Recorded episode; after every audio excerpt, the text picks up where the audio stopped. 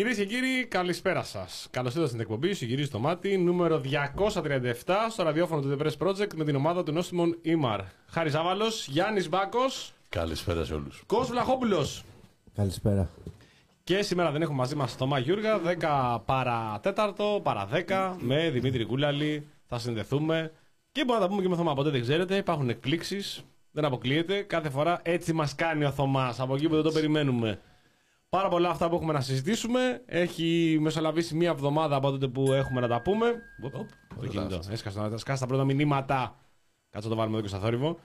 Και ε, κάθε Τρίτη τα λέμε 9 με 11. Πέμπτη, συνεχόμενη Τρίτη σήμερα. Πάρα πολύ περήφανη. Εγώ προσωπικά νιώθω ε, άλλος άνθρωπος πραγματικά με τη μεγάλη αυτή επιτυχία που έχουμε καταφέρει. Και περιμένουμε όλα τα σχόλιά σας στο ραδιόφωνο του The Press αλλά και στο κανάλι του The Press στο YouTube. Ό,τι θέλετε να συζητήσουμε, να σχολιάσουμε, να κρίνετε, να κατακρίνετε. Ό,τι θέλετε το γράφετε, τα διαβάζουμε όλα τα μηνύματα και σας ευχαριστούμε πάρα πολύ γι' αυτό. Η εκκίνηση σήμερα της εκπομπής θα είναι πάρα πολύ ψύχρεμη. Θα είναι πάρα πολύ ψύχρεμη όπως είναι άλλωστε και γενικότερα η φιλοσοφία της εκπομπής. Μια ψύχρεμη εκπομπή, μια εκπομπή λόγου, μια εκπομπή πολιτισμού. Έτσι, αυτό που πρέπει να επισημάνω, προκειμένου να μας ακούσουν και οι φίλοι ακροατές, είναι ότι πρέ- παιδιά κινδυνεύουμε. Κινδυνεύουμε. Χρειαζόμαστε περισσότερη ασφάλεια. Χρειαζόμαστε αστυνομία. Όση περισσότερη αστυνομία μπορεί να φέρει η κυβέρνηση Νέας Δημοκρατίας, τόσο πιο πολύ χρήσιμη θα είναι απέναντι σε αυτή τη λέλαπα εγκληματικότητας. Και όταν λέμε για εγκληματικότητα, κατευθείαν ολονών το μυαλό μας πηγαίνει στα πανεπιστήμια σε, σε αυτό το άνδρο παρανομίας, σε αυτή τη γιάφκα διαφόρων τρομοκρατών, δολοφόνων, μαχαιροβγάλτων και serial killer που είναι μέσα στα πανεπιστημιακά ιδρύματα και πρέπει κάποια στιγμή αυτό το πράγμα να τελειώσει. Παράδειγμα, τι θέλω να πω. Όταν σκέφτεστε ότι κάποιος δημόσιος λειτουργός, δημόσιος υπάλληλος κάνει ταραβέρια με εγκληματικά στοιχεία, ναρκωτικών όπλων κτλ. Πού πηγαίνει πρώτα απ' όλα το μυαλό σας; Κατευθείαν, δηλαδή σκέφτεσαι. Δημόσιος υπάλληλος, ο οποίος κάνει ταραβέρια με εγκληματίες. Του, ποινικού- του κοινού ποινικού κώδικα. Να το πω έτσι μαγκιόρικα. ναι. Τσόσμπα. Ε; κατευθείαν, κατευθείαν, παιδιά, όλο το μυαλό μας πηγαίνει στους ε, υπαλλήλους ε, των πα- φοιτητικών εστιών. Δηλαδή, εγώ τα σκέφτομαι ανθρώπους οι οποίοι κάνουν, μεγάλη, κάνουν ταραβέρια με ναρκωτικά και με όπλα, σκέφτομαι κατευθείαν αυτό. Λέω, εντάξει, τι γίνεται στην Πανεπιστημιούπολη, ε, θα, θα εμπορεύονται πρέζες, κοκαίνες και λοιπά άλλα βαριά και σκληρά ναρκωτικά μαζί με τους υπαλλήλους των φοιτητικών εστιών. Κάτι το οποίο πολύ στοστά και πολύ εύστοχα επισήμανε και ο Φαΐλος Καρανιδιώτης την προηγούμενη εβδομάδα όταν έγινε αυτή, η- η- αυτό το ντου που έγινε της αστυνομίας στη φοιτητική αιστεία στην Πολυτεχνιούπολη Ζωγράφου και αναρωτήθηκε πώς είναι δυνατόν οι υπάλληλοι της φοιτητικής αιστείας να μην έχουν πάρει γραμμή ότι με, εντός της αιστείας δραστηριοποιούνται εδώ και 2, 3, 4 χρόνια όλοι αυτοί οι εγκληματίες. Σημαίνει ότι κάποιου είδους νταραβέρι, κάποιο είδους συνεργασία είχαν όλα αυτά τα χρόνια. Δεν μπορούν να σκεφτούν. Δηλαδή, θα πει ο άλλος αστυνομία. Μα είναι δυνατόν η αστυνομία να κάνει τέτοια πράγματα. Ε, Γιάννη. Έλατε. Ποιος, το- ποιος να περίμενε καταρχάς ε, όλα αυτά τα οποία μάθαμε ότι συνέβησαν ε, για την ε, αστυνομικό που έπαιξε αυτό το ρόλο. Έπαιζε αυτό το ρόλο ανάμεσα σε... που ήταν ε, το βαθύ λαρίγκι. Ο Βαθιλάρη. Ε, ωραίο δεν είναι. ναι, ναι, ναι. ναι. Ε, της ε, εγκληματικής αυτής οργάνωσης. Οργάνωσης. Της πείρας μες σπουδγίδια που είχαν εμπλέξει, ναι. Της πείρας αυτής. Ε, εγώ θα ήθελα πρώτα να τονίσουμε, να κάνουμε ένα διαχωρισμό. ναι. Καταρχάς, η φοιτητική αιστεία δεν έχει καμία σχέση με το πανεπιστήμιο, ως, όχι δεν έχει καμία σχέση, ότι εκεί κατοικούν φοιτητές. Ναι, ναι, ναι. ναι. Ε, απλά δεν ελέγχεται από το πανεπιστήμιο, δηλαδή δεν αναφέρεται εκεί, ούτε είναι σε δικαιοδοσία του πανεπιστήμιου. Μάλιστα. Έτσι. Αυτό Βόμβα. είναι βόμβα. Γιώργος Αυτιάς, Πραγματικά. βόμβα. Τι, τι, κάνει ο Ζάβαλος, λέει, τι, Τι, τι εννοείται; Ε, υπάρχει το Ίδρυμα Νεολαίας και Διαβίου Μάθησης, Ναι, ναι, ναι. Ε, στο οποίο εκεί προεδρεύει ο πρώην πρόεδρος της ΟΝΕΔ, Μάλιστα. Εκεί λοιπόν υπάγεται η φοιτητική αιστεία. Μάλιστα. Λοιπόν, Της Πολυτεχνείου Πολυζωγράφου, έτσι. Σε, εκείνο, Ακριβώς. σε αυτό το άνδρο παρανομίας που είπαμε Ακριβώς. προηγουμένως. Άδω Ναι. παρανομίας λοιπόν αυτό που εγώ δεν αμφιβάλλω για όλα αυτά τα οποία έγιναν εκεί μέσα που, που βρέθηκα. Ναι, ναι, και εντάξει. πραγματικά ούτε εκπλήσωμαι. Όχι.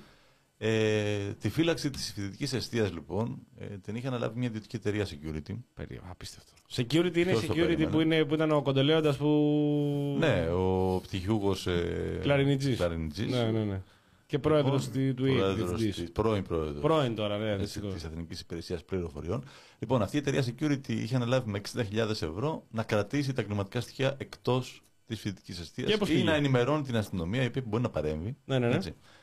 Ε, δεν πήγε πολύ καλά αυτό. Δεν πήγε καλά. Δεν πήγε. Με τα 60.000 ευρώ επί 12.720.000 ευρώ το χρόνο λοιπόν Μάλιστα. ε, δεν αποδείχτηκαν ε, αρκετά για να μπορέσουμε να κρατήσουμε τα Άμα κλιματικά δίναμε στοιχεία. 120.000. Ε, δεν ξέρω.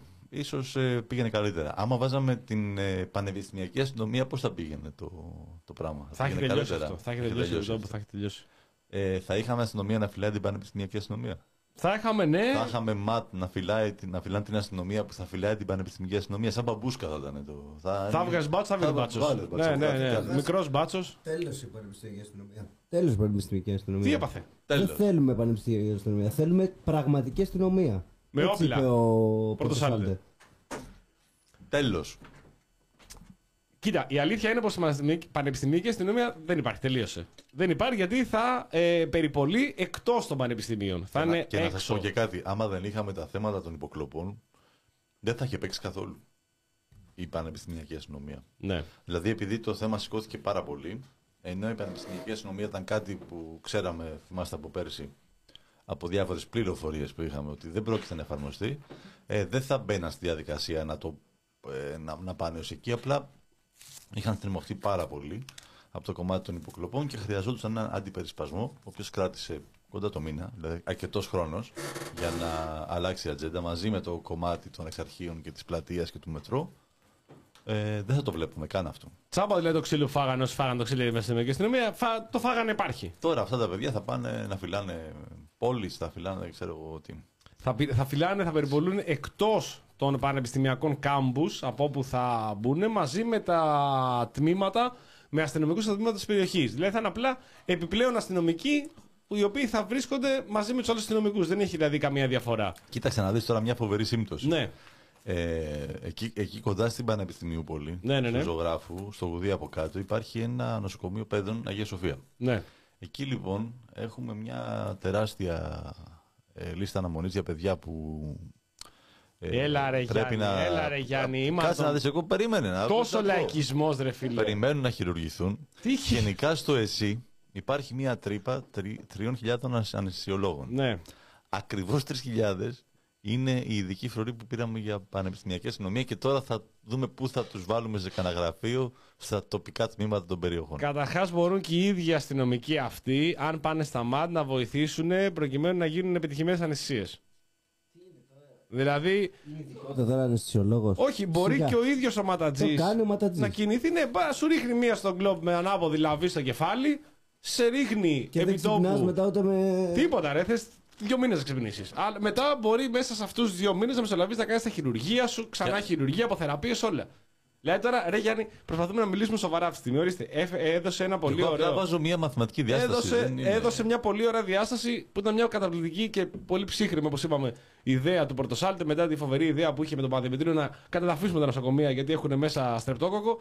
Οπότε λέει τώρα ότι δεν χρειάζεται να πηγαίνει πανεπιστημιακή αστυνομία, πρέπει να μπει κανονική αστυνομία. Αντρομοκρατική, όποια τα ΕΜΑΚ, όλα ρε παιδί μου να μπουν μέσα. Και προκειμένου να μπορέσουν να λειτουργήσουν, προκειμένου να καθαρίσουν αυτό το, αυτό, το- αυτά τα κλιματικά στοιχεία τα οποία βρίσκεται μέσα, τις μαφίες και όλα τα υπόλοιπα. Ούτως ή άλλως η αστυνομία βλέπουμε πόσο πετυχημένα Μπράβο. φυλάει την κοινωνία από αυτά Ακριβώς. τα, τα, τα περιστατικά, όπου έχει δώσει πια Μπορεί- τα διαπιστευτήριά της. και, μπορεί να το κάνει αυτό Πολύ εξίσου πετυχημένα. αποτελεσματικά στα πανεπιστήμια και στα διάφορα πανεπιστημιακά κάμπους. Επόμενο θέμα. Έχουμε λοιπόν. Πάμε ρε παιδιά, πάμε ρε παιδιά λίγο. Πάμε στο επόμενο θέμα. Τώρα, κοίτα, πήγαινε τελευταία σελίδα. Γιάννη, Καθημερινή, τελευταία Γιάννη, σελίδα. Γιάννη, έχει κουραστεί ο Έχει κόσμος. κουραστεί ο Έχει κόσμος. κουραστεί ο κόσμος των ανεσιολόγου και με τις προσλήψεις των παιδών. δηλαδή, μωρέ. χειρουργία, χειρουργία, χειρουργία. Δεν βαρεθήκατε. Τόσο αίμα δηλαδή, τόση αρρώστια δεν τη βαρεθήκατε. Έχουμε τόσα ωραία πράγματα να συζητήσουμε και μου λες τώρα για ανεσιολόγου Εδώ έχουμε στο την παιδό. Τουρκία απέναντι. Έχουμε Τουρκία η οποία θέλει να κάνει α, την Αγία Σοφιά, το καινούριο γήπεδο της ΑΕΚ, θέλει να το κάνει, θα το κάνει Αγία Σοφιά. και εσύ ασχολείσαι τώρα με τους ανεσιολόγους. Και για να πω και κάτι, μια και το πιάσαμε αυτό το θέμα και θα πάμε και προφανώς στο θέμα του, πε- ε, των παιδών και σε όλα τα υπόλοιπα νοσοκομεία, η κατάσταση η οποία επικρατεί. Ε, Έχουμε κάτι πάρα πολύ ε, απλό, το οποίο είναι μια άποψη την οποία έγραψα και στο προσωπικό μου προφίλ ε, πριν λίγες ημέρες, είναι ότι πραγματικά η ύπαρξη αυτής της συμμορίας ή συμμοριών που είναι στο, στις φοιτητικές αισθήσεις ζωγράφου είναι οριακά αναβάθμιση του, ε, του συγκεκριμένου, του συγκεκριμένου κτή- της κτηριακής δομής. Δηλαδή, αυτοί οι άνθρωποι που βρισκόντουσαν εκεί μέσα οριακά αναβαθμίζανε ε, αυτή τη φοιτητική αιστεία. Είναι το λιγότερο από τα προβλήματα τα οποία έχει, τις παθογένειες που έχει αυτή η φοιτητική αιστεία από το 73-74 που φτιάχτηκε επί Χούντας μέχρι και σήμερα. Όπως έλεγε ο Σαλιαρέλη, ε, αυτοί είναι επιστήμονες. Εννοείται, είναι, είναι τουλάχιστον επιστήμονες. Δηλαδή, αν εγώ πραγματικά ήμουνα ε, κάτι, έμενα, διέμενα στο, στη φοιτητική αιστεία, πραγματικά θα χαιρόμουν που ήρθαν κάποιοι άνθρωποι με μεράκι για δουλειά για να φτιάξουν εκεί το χώρο και όλα τα υπόλοιπα και να δραστηριοποιηθούν και στη τελική ανάλυση αυτή η επαγγελματική ομάδα. Εμπόριο κάνουν. Εμπόριο κάνουν, Εμπόριο ελεύθερη κάνουν, αγορά ελεύθερη έχουμε. αγορά. Ακριβώς. Αυτό Με ρύθμιση. σαμποτάρει, δεν ακούγομαι, μου λέει το κοινό μου. Πρέπει να είσαι Σε κοντά στο παρακαλώ μικρόφωνο. πολύ. Πόσο Κα- κοντά; Κάποια επαφή καλή δεν κάνει γιατί κάνει διακοπές. Έχει δίκιο σε αυτό. Τι να κάνω. Με έχει σαμποτάρει. Να, Το άμα 2 είναι, γυρίζεις, το δύο είναι το σύστημα. Περίμενα να το Εντάξει, φτιάξουμε, ρε ακούγομαι, παιδιά. ακούγομαι, μια χαρά ακούγομαι. Όχι, Θα ρε. άκου, άκου τον εαυτό μου στο. Και εγώ σ' ακούω στα ακουστικά, αλλά Ναι. ό,τι που είναι εδώ οι φίλοι με μας το που ακροατέ. στρέψεις λίγο το Μια κεφάλι χαρά σου. ακούγομαι, όπα, σε όπα, δουλεύω, όπα. ρε. Να καληνυχτήσω τις Γεια σου, ρε Νεκταρία. Να καληνυχτήσεις την νεκταρία. Γεια σου. Μην μιλες Καληνύχτα, κα- ως την ρε, νύχτα νε- σε νε- όλους. Νεκταρία, φεύγεις, θα φύγουν οι 100 τώρα από τους. Πόσοι μας ακούνε, 300, 400. 300. Πόσοι Φιλιά είναι; στους 300. Φεύγω. Γεια σας. Γεια σου, Ναταλία. Ε, Νεκταρία, συγγνώμη. Ε, πείτε μας, γράφτε μας στο chat αν ακούγεται ο Κώστας. Εγώ δεν ακούω στα ακουστικά. Τον ακούω κι εγώ, αλλά μόνο όταν είναι πολύ έτσι σωστά μπροστά στο μικρόφωνο. Άμα στρίβει το κεφάλι. Εντάξει, θα είμαι σωστά. Θα είμαι στο κινητό. Θα είμαι σωστά, εντάξει. Ε, Εντάξει, ε.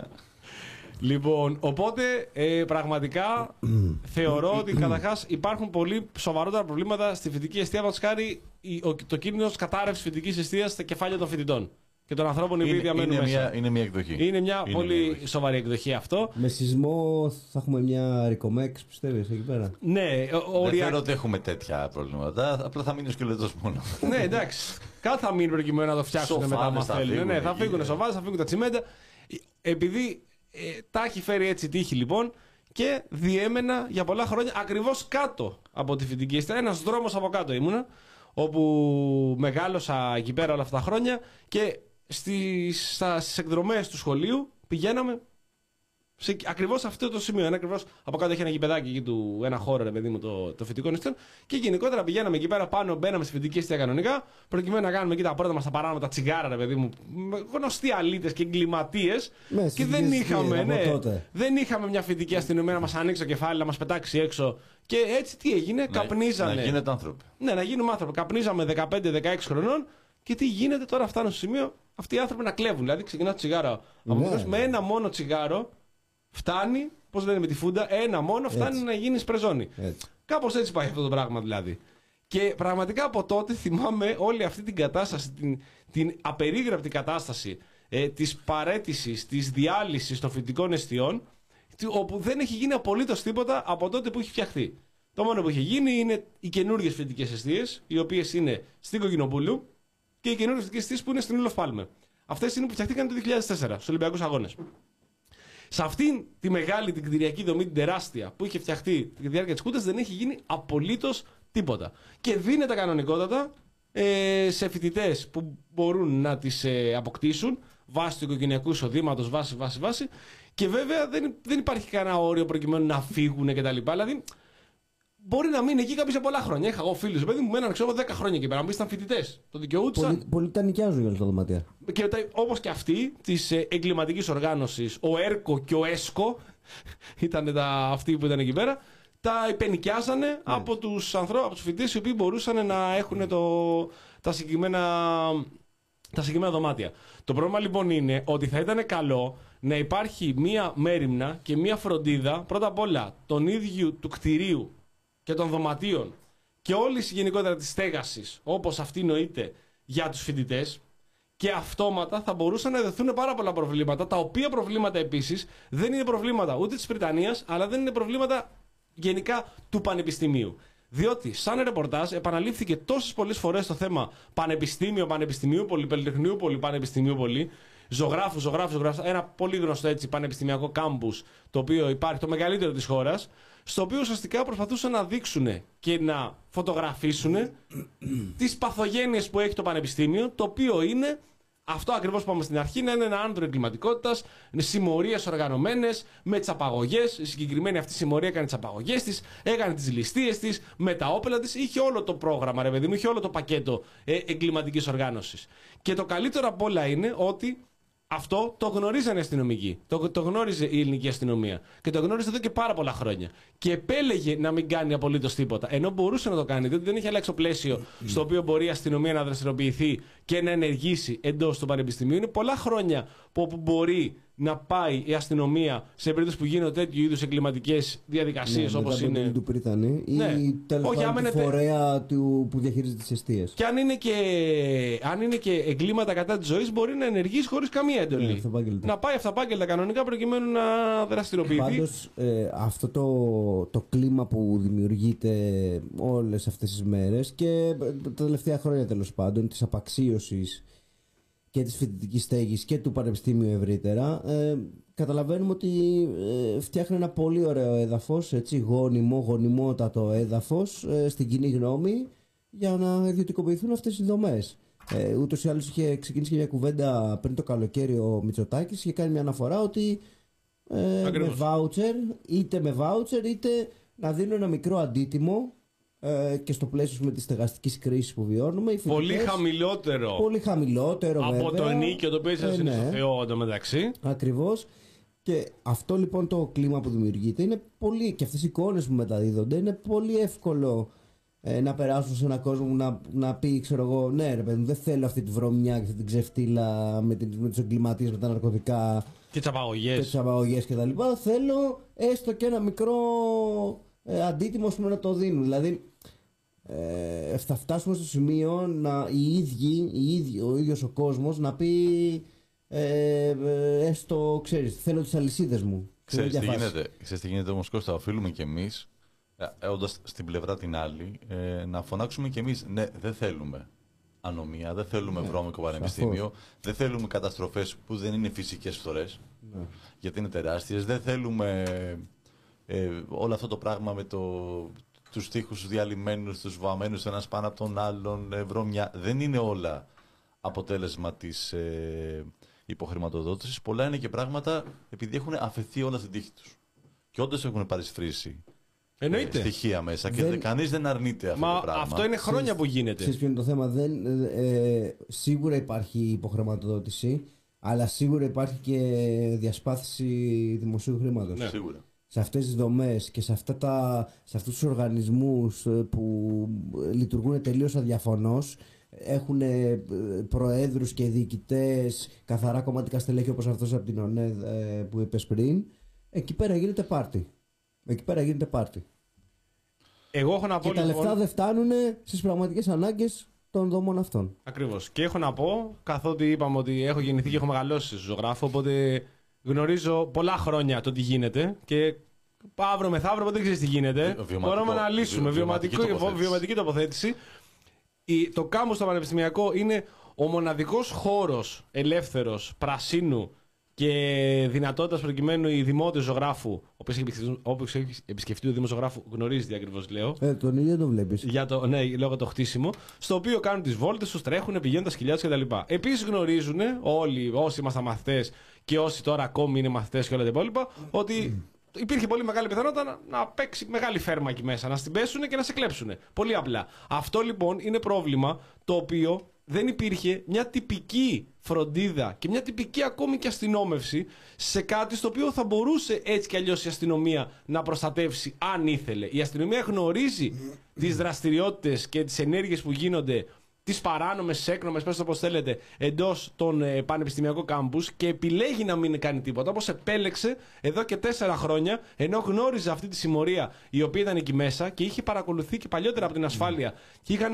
σταματήσει την οποιαδήποτε έρευνα. Μάλιστα είχε ρεπορτάζ του, στο Δήμα του, του Λαμπρόπουλου, όπου έλεγε μέχρι και κάναβι λέει καλλιεργούσαν. Εν τω μεταξύ έχουμε εγκληματική οργάνωση η οποία είχε κάνει απαγωγές, είχε κάνει ληστείες με όπλα, είχε κάνει ένα σωρό και αυτό Βιασμούς. το οποίο. Βιασμούς. Και αυτό το οποίο είπε να προκειμένου να τσιγκλίσει όλα τα αντανακλαστικά προ- ε, για- για να αντιδράσουν σε αυτό το οποίο λες προκειμένου να πούνε ιδιωτικοποιήστε επιτέλους έστω και ένα ευρώ για να σωθεί το κάμους. Καλλιεργούσαν μέχρι και κάναβι. Ακούστε, ρε. Αυτό είναι το χειρότερο απ' όλα. Δεν- Λαμπάτι, λαμπάτι. δηλαδή.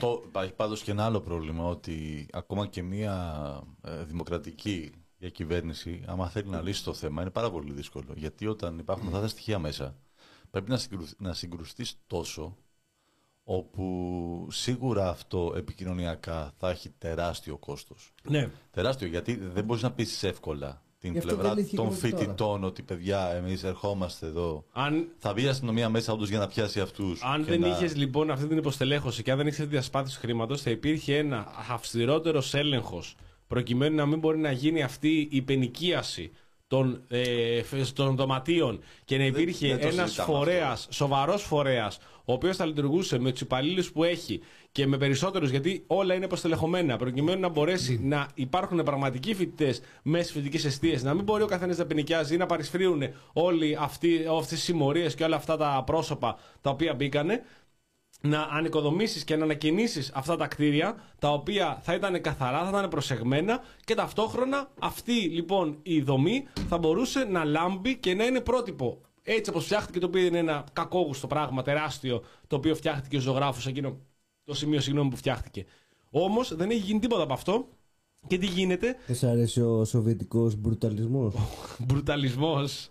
Αυτό δεν είναι τυπικό δείγμα Bauhaus που βλέπουμε στο, Ε, δεν, δεν ξέρω ποιο κτίριο. Να λες. πούνε εδώ. Ε, το κάτι μεγάλο, η τέτοιο. παλιά, η- το παλιό του μη αιστείο ζωγράφου. Το, όπου τι γίνεται, έχουμε πολύ απλά την υποτίμηση και την παρέτηση των δημόσιων αυτών δομών και κτηρίων.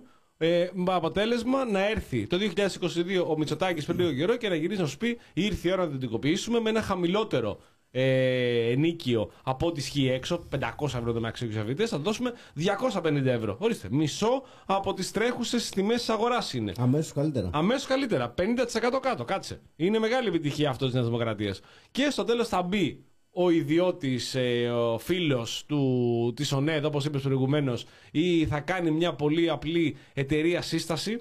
Πώς είχε κάνει ο άλλος; Ναι, θα το πούμε γι' αυτό. Θα το Μια πούμε οίκη- γι' αυτό. Μια οίκη που- Μία που οίκη σε μια μέρα την έχεις ε, ιδρύσει. και θα μπορούσε να διαχειριστεί χωρίς να πληρώσει τίποτα. Προκειμένου να παίρνει τα νίκια, να κάνει ένα εκεί μικρό βάψιμο, θα κάνει και λίγο κυποτεχνία και ορίστε μια χαρά έτοιμο το κάμπους, σαφώς ανανεωμένο προκειμένου να δοθεί στους φοιτητές. Ε, έχει εντωμεταξύ δοθεί, και για να κλείσουμε το συγκεκριμένο θέμα, έχει δοθεί δυσανάλογα μεγάλη έκταση πρώτα απ' όλα για το μέγεθος της δραστηριότητας αυτής της εγκληματικής συμμορίας και δεύτερον ε, ότι ισχύει αυτές οι έκνομες ενέργειες σε αυτό το πανεπιστημιακό σημείο των εστιών όπως ισχύουν σε οποιαδήποτε άλλο δρόμο ή δήμο. Δηλαδή θα μπορούσε αυτό να είναι σε οποιαδήποτε άλλη περιοχή ακριβώς το ίδιο. Δηλαδή δεν είναι μόνο ότι έχουμε συμμορίες μέσα στις εστίες, έχουμε συμμορίες και έξω στους δρόμους. Έχουμε συμμορίες στις πολυκατοικίες, οι οποίοι διαμένουν, κάνουν εκεί τη- τα κέντρα των παρανομιών τους, νοικιάζουν και τα υπόλοιπα δεν έχω ξαναδεί να ασχοληθούν τόσο πολύ ότι αυτός ο δρόμος, αυτή η περιοχή είναι κέντρο ανομίας, δραστηριοποιούνται τόσο πολύ έντονα όλα αυτά τα κλιματικά στοιχεία και να επαναλαμβάνουν συνέχεια τον δρόμο ή τον Δήμο. Ενώ εδώ στην Πανεπιστημίου πολλοί λέγανε συνέχεια Πανεπιστημίου Ριζογράφου, Πανεπιστημίου Ριζογράφου. Το επαναλαμβάνανε μονότονα και αυτιστικά προκειμένου να μπορέσει να μπει αντανακλαστικά στον κόσμο μέσα και να συνδυάσει την Πανεπιστημιούπολη, την Πολυτεχνιούπολη και όλα τα πανεπιστημιακά κάμπους ότι ίσον ανομία και εγκληματικότητα. Και επειδή τα πανεπιστήμια έχει περάσει αυτή η κυβέρνηση ότι. ε, όχι μόνο αυτή και άλλες κυβερνήσεις ότι είναι. Ε, ξέρεις, άντρα της αριστεράς και το, του κόσμου αυτού του Ίσον εγκληματικότητα, αριστερά, ίσον εγκληματικότητα. Ναι, ναι, και ναι. τα λοιπά. Ε, όλα αυτά. Και για να φεύγουμε από αυτό το θέμα, γιατί εντωμεταξύ έχει πλάκα, γιατί από τους 32 συλληφθέντες νομίζω πόσοι βγήκαν τελικά, τους αφήσαν έξω. Δεν ε, συνελήφθησαν. 20, 20 νομίζω αφέθηκαν. Οι 20 και αφέθηκαν. Αυτό το τόσο σοβαρή οργάνωση και συμμορία τελικά είναι το μεγαλύτερο ποσοστό των ανθρώπων. Μέχρι τη ε, δίκη νομίζω. Ναι, μέχρι τη δίκη, η οποία καθυστέρησε κιόλας. Και είχαμε και αυτό που είπε ο Γιάννης, ότι μία από τις κοπέλες που ήταν μέσα εκεί στη συμμορία ήταν δόκιμος αστυνομικός, η οποία πληροφο... ήταν πληροφορεδότη της συμμορίας, προκειμένου να ενημερώσει την οργάνωση αυτή πώς θα κινηθεί η αστυνομία και μέχρι και τελευταία στιγμή προειδοποίησε τους. Ε... Δηλαδή εκεί δεν πέφτει ε, το φως των ΜΟΜΟΕ προκειμένου να πούνε ακόμη μία αστυνομικός, ακόμη ένας αστυνομικός Επίορκος. ο επίορκος ο οποίος ε, είναι σε συμμορία ή βοηθάει μια συμμορία προκειμένου να τους βοηθήσει. Πρέπει να επαναλαμβάνουν συνέχεια ότι είναι τα πανεπιστήμια που έχουν πρόβλημα. Τα πανεπιστήμια ως ιδρύματα, τα πανεπιστήμια ως φορείς ε, που είναι προβληματικοί και πρέπει να αναδιοργανωθούν. Και όταν λένε για αναδιοργάνωση, ένα πράγμα σημαίνει μόνο ιδιωτικοποίηση. Τίποτα άλλο. Η ιδιωτικοποίηση αυτόματα θα λύσει όλα τα προβλήματα. Πάντως, σαν καταληκτικό σχόλιο που θα λέει και ο Κούλαλη. Καταληκτικό, ναι. Ε, εγώ θεωρώ πως ε, ακόμα και αν έχουμε σωστή χρηματοδότηση των ε, εστιών και κάθε έτσι, κομματιού έτσι, της, ε, της δημόσιας εκπαίδευσης είναι πάρα πολύ σημαντικό ε, ακόμα και με τη σωστή χρηματοδότηση οι ίδιοι φοιτητικέ και το φοιτητικό κίνημα να προστατεύουν Ναι, ναι. ε, τους χώρους γιατί ένα, ένα κτίριο το οποίο συντηρείται καλά, βάφεται, είναι σε καλή κατάσταση ε, και ε, αποτελεί μια, ένα, πολύ, ένα, ένα ωραίο μέρος για να μπορείς να μείνεις και όχι να, να ντρέπεσαι που- να το δείχνεις αυτό το, το δωμάτιο που βλέπουμε και στις ειδήσεις. Ε, αυτό από μόνο του δεν λέει κάτι στο ότι δεν θα ξαναμπούν μέσα τέτοια στοιχεία επειδή καλύπτονται σε ένα βαθμό από την λογική του ασύλου όπως την έχουμε στο μυαλό μας που δεν είναι ακριβώς έτσι. Είναι πολύ πιθανόν πάλι να έχουμε τα ίδια. Άμα το ίδιο το φοιτητικό κίνημα δεν φροντίζει να μένουν εκείνοι απ' έξω. Γιατί η, ασ- η- το φοιτητική αιστεία, η φοιτητική αιστεία και το πανεπιστήμιο δεν έχει αστυνόμευση.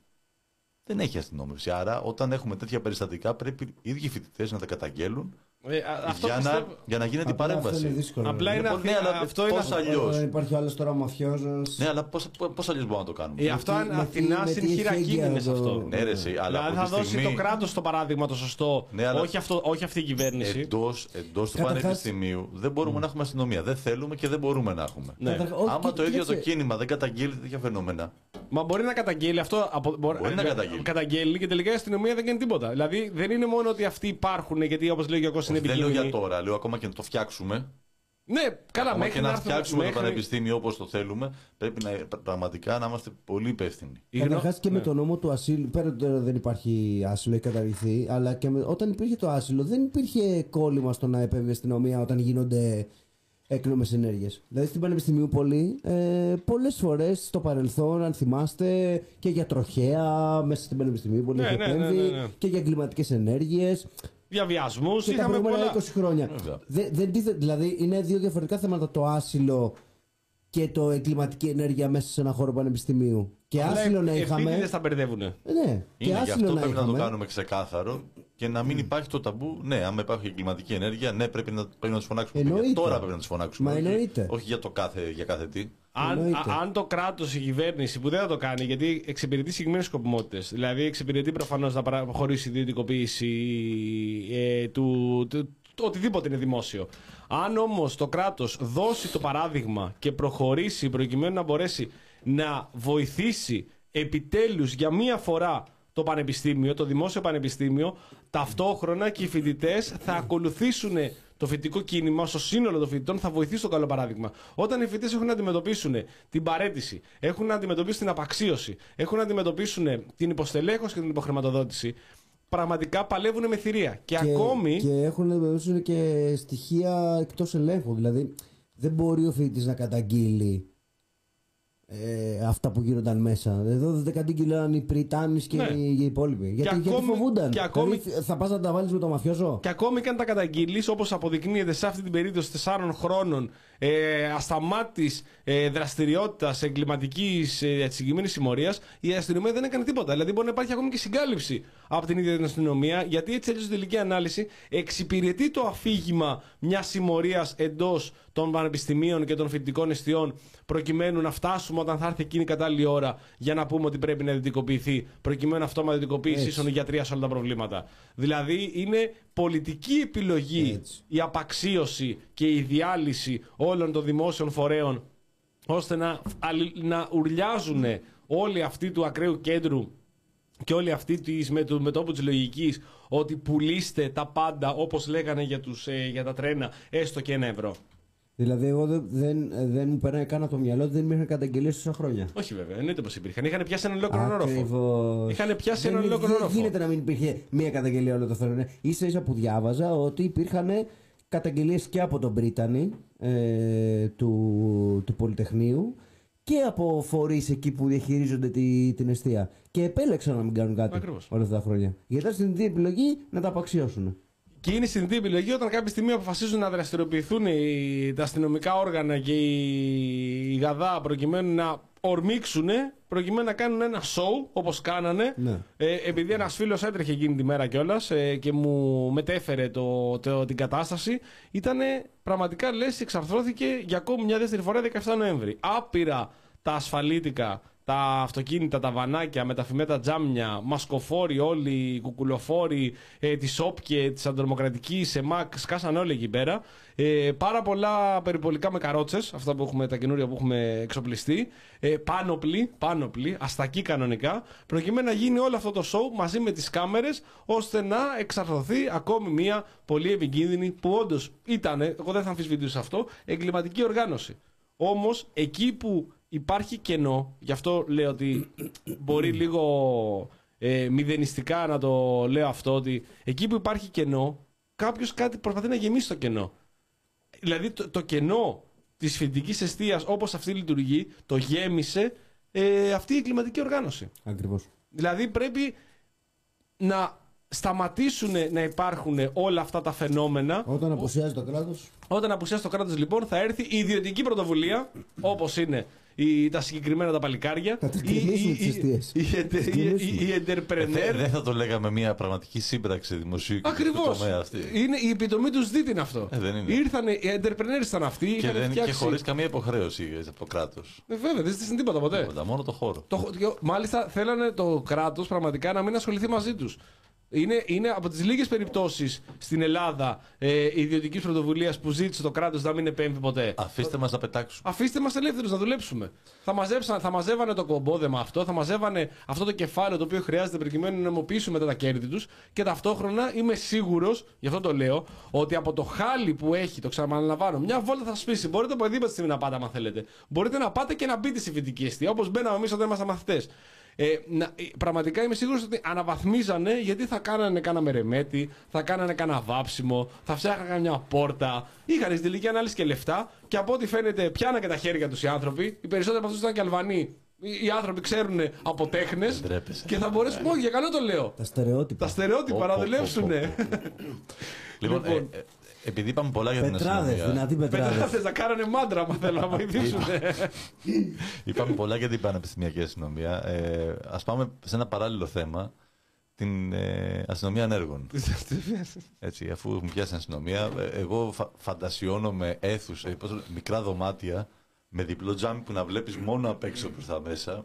Να είναι ο άνεργος μέσα, ο οποίος έχει αρνηθεί κάνα δύο φορές να μπει σε κάποιο πρόγραμμα και να φωνάζουν από πάνω του. Γιατί ρε, γιατί ρε να του φωνάζουν. Μιλά ρε Άρα, τεμπέλη, μιλά, μιλά ρε ρε, κοπρίτη. παιδί. Να κλωτσάνε, να τον πιέζουν, να σπάσει ρε παιδί μου. Να, να πει γιατί δεν πάει για Να πα και να μάθεις την πέτρα.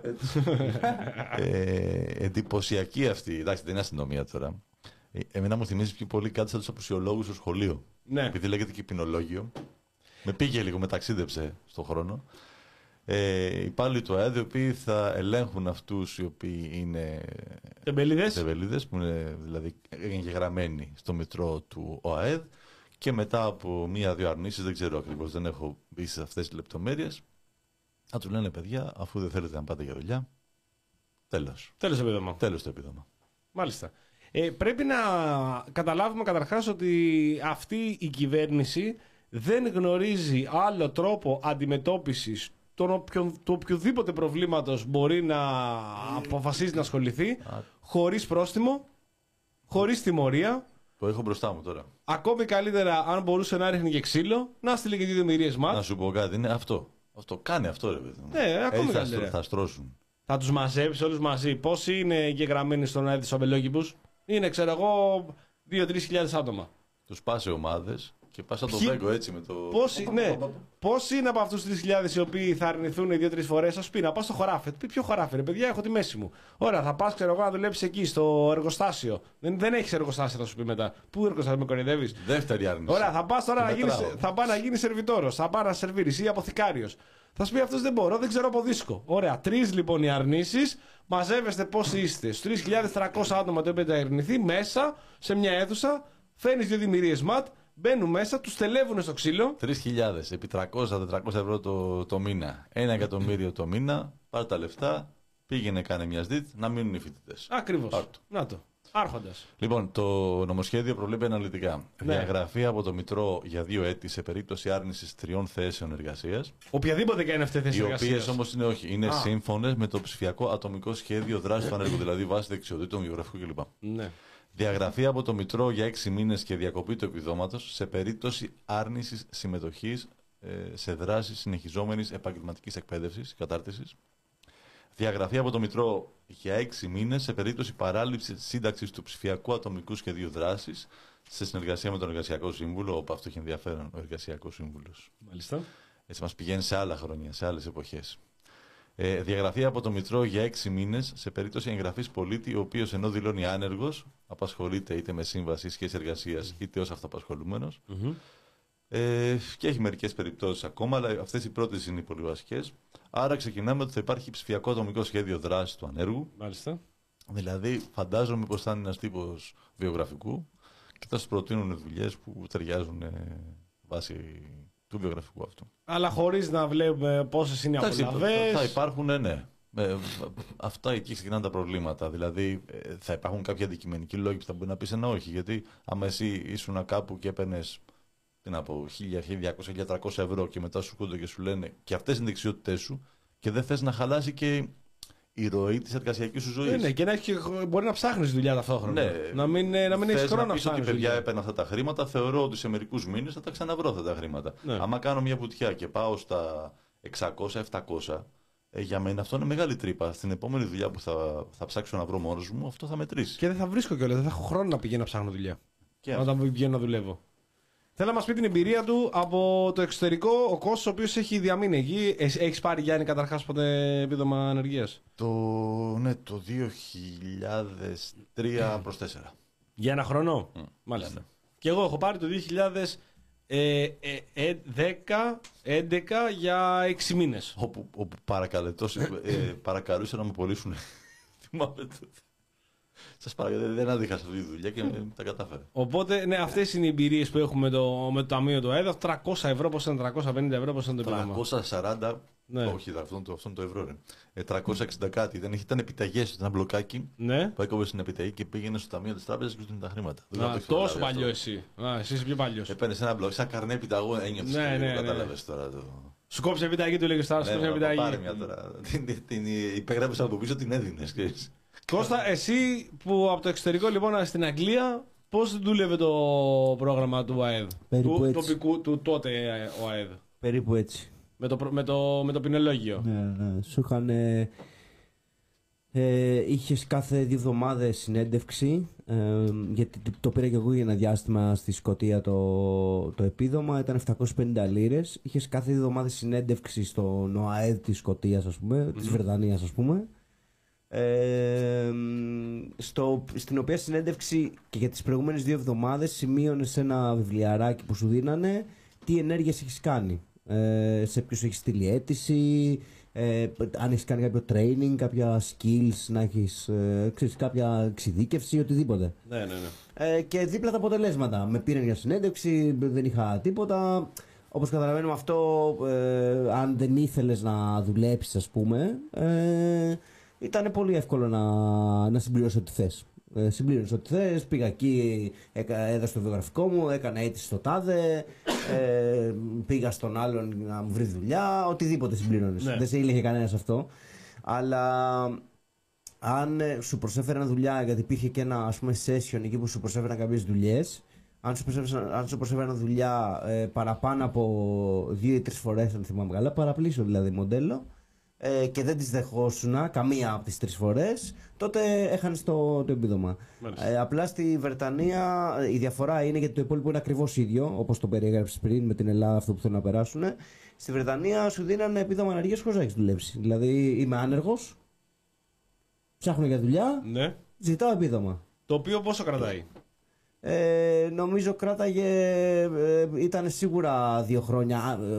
Ε, ε, ξέρεις, περιθώριο του είναι δύο χρόνια, μπορεί και παραπάνω, δεν το θυμάμαι. Εγώ το πήρα για κάποιους μήνες τέλος πάντων. Γιατί και εδώ το επίδομα της ανεργίας είναι χώρο γιατί είναι πάρα πολύ χαμηλό, είναι μόνο για ένα χρόνο. Ναι. Και επίσης πρέπει να έχεις συμπληρώσει συγκεκριμένον αριθμό ενσύμων τον προηγούμενο καιρό προκειμένου να έχεις τη δυνατότητα να μπεις σε αυτό το πρόγραμμα. Όχι, εκεί δεν ήταν έτσι. Εδώ πρέπει να πάρεις. για να πάρεις το επίδομα πρέπει να απολυθείς. Έτσι δεν είναι. Ναι. Ναι. Θέλει Ό- απόλυση. όχι, όχι να παραιτηθείς. Θέλει απόλυση Θέλει και θέλει απόλυση. για να πάρεις πρώτη φορά το τελευταίο, τα τελευταία δύο χρόνια να έχεις 18 μήνες εργασίας χωρίς να υπολογίζεται το τελευταίο Μπράβο. τρίμηνο. Θέλει δηλαδή Μπράβο. ε, αρκετά. Και το πλαίσιο είναι αυστηρό δηλαδή προκειμένου να μπορέσεις να μπεις. Δεν είναι για την τόσο πρώτη εύκολο. φορά. Για την πρώτη φορά. Ναι. Μετά είναι διαφορετικά τα κριτήρια. Μετά Ναι. νομίζω θέλει ένα χρόνο σε συνέχεια και ξανά. Πάλι όμως δεν πρέπει να έχεις δουλέψει πριν και να έχεις βρεθεί άνεργος. Δηλαδή, Άρα, δεν είναι... δηλαδή- Ότι έτσι, έτσι, έτσι κι αλλιώς οι μακροχρόνια άνεργοι δεν έχουν. Ε, ευερ- ευεργετούνται από το, Ε, ναι, όπως από, το, άλλως. από το επίδομα του ΑΕΡ. Δηλαδή, Όχι, όχι. ότι και έτσι αλλιώς η προσέγγιση πάλι του συγκεκριμένου ποινολογίου ή της τιμωρίας δεν είναι προς τα ανθρώπους οι οποίοι δεν θέλουν να δουλέψουν, όλες αυτούς που είναι τεμπέλητε που βγαίνουν και λένε συνέχεια που την κουδουνάνε, Ακριβώς. περιμένουν οι επιδοματούχοι και όλα τα υπόλοιπα. Δηλαδή ότι έτσι κι αλλιώς αυτοί είναι αποκλεισμένοι. Μοιάζει σαν τη δικαιολογία για τους ε, αιώνιους φοιτητές που δεν επιβαρύνουν κανέναν. Ναι. Αλλά είναι στο στόχαστρο. Διότι ούτε συγγράμματα θα πάρει άλλα, αυτά που έχει πάρει. Ούτε ήδη, για ναι. τα εισιτήρια. Ούτε ε, τίποτα. Και το πάσο σιγά. Πόσο. Ναι, πόσο- όσο κόβει το τρελαθούμε εισιτήριο. Τώρα. Ε, δεν επιβαρύνουν κανέναν. Δηλαδή την οικονομία δεν την προφανώς δεν τη ζημιώνει ότι θα μπει στο μετρό και θα πάρει το φοιτητικό ακόμη και αν τυχόν είναι μακροχρόνια φοιτητής που δεν το δικαιούται παρόλα αυτά γιατί το πάσο σταματάει από ένα σημείο και μετά. Απλά υπάρχουν ως ε, χρόνιοι φοιτητές χωρίς να έχουν πάρει το πτυχίο, το οποίο απλά στοχοποιούνται όπως ακριβώς στοχοποιούνται και οι άνεργοι. Γιατί και στην τελική ανάλυση τώρα στοχοποίηση πάλι των ανέργων είναι. Είναι στοχοποίηση των ανέργων προκειμένου να αποδειχθεί ότι όλοι αυτοί δεν θέλουν να δουλέψουν, ακόμη και αν τους προτείνεται για δουλειά, χωρίς να ξέρουμε προφανώς σαν μονάδα ποια είναι αυτή η δουλειά που τους έχει προταθεί. Αλλά το θέμα το κλειδί είναι προκειμένου να κοπούν περισσότερο τα ήδη τσουρούτικα και πετσοκομμένα επιδόματα. Και είναι, εδώ έχουμε και, αν το συγκρίνουμε δηλαδή με τη Βρετανία, έχουμε αντιγραφή του νεοφιλελεύθερου μοντέλου, δηλαδή αντιγραφή του κομματιού του νεοφιλελεύθερου που σε, που σε, ρε παιδί μου, σε βάζει σε ένα δρόμο, ξέρεις, ε, με ποινές και τα λοιπά και τα λοιπά, χωρίς να είναι ένα επίδομα πραγματικά που στηρίζει την ανεργία. Δηλαδή είναι ένα επίδομα ουσιαστικά που σε οθεί να δουλέψεις, να επιδοτεί την εργασία, έτσι το λέγανε στη Βρετανία, δεν ξέρω μπορεί να το πούνε και εδώ έτσι ε, την προσπάθεια έβρεσης εργασίας, χωρίς όμως να υπάρχει το πρώτο κομμάτι. Δηλαδή, εκεί σου δίνουν το επίδομα ανεργίας, όπως είπαμε, χωρίς να έχεις απολυθεί. Ναι. Από το προ- τελείωσε το πανεπιστήμιο, ε, μπορεί να κάνεις 6 μήνες να βρεις δουλειά, θα πέσει το επίδομα ανεργίας. Θα στηριζόσουν κάπως, δεν θα ήσουν ξεκρέμαστος. Ναι. Εδώ, αν είσαι άνεργος, δεν έχεις καμία. Ναι, ναι, ναι.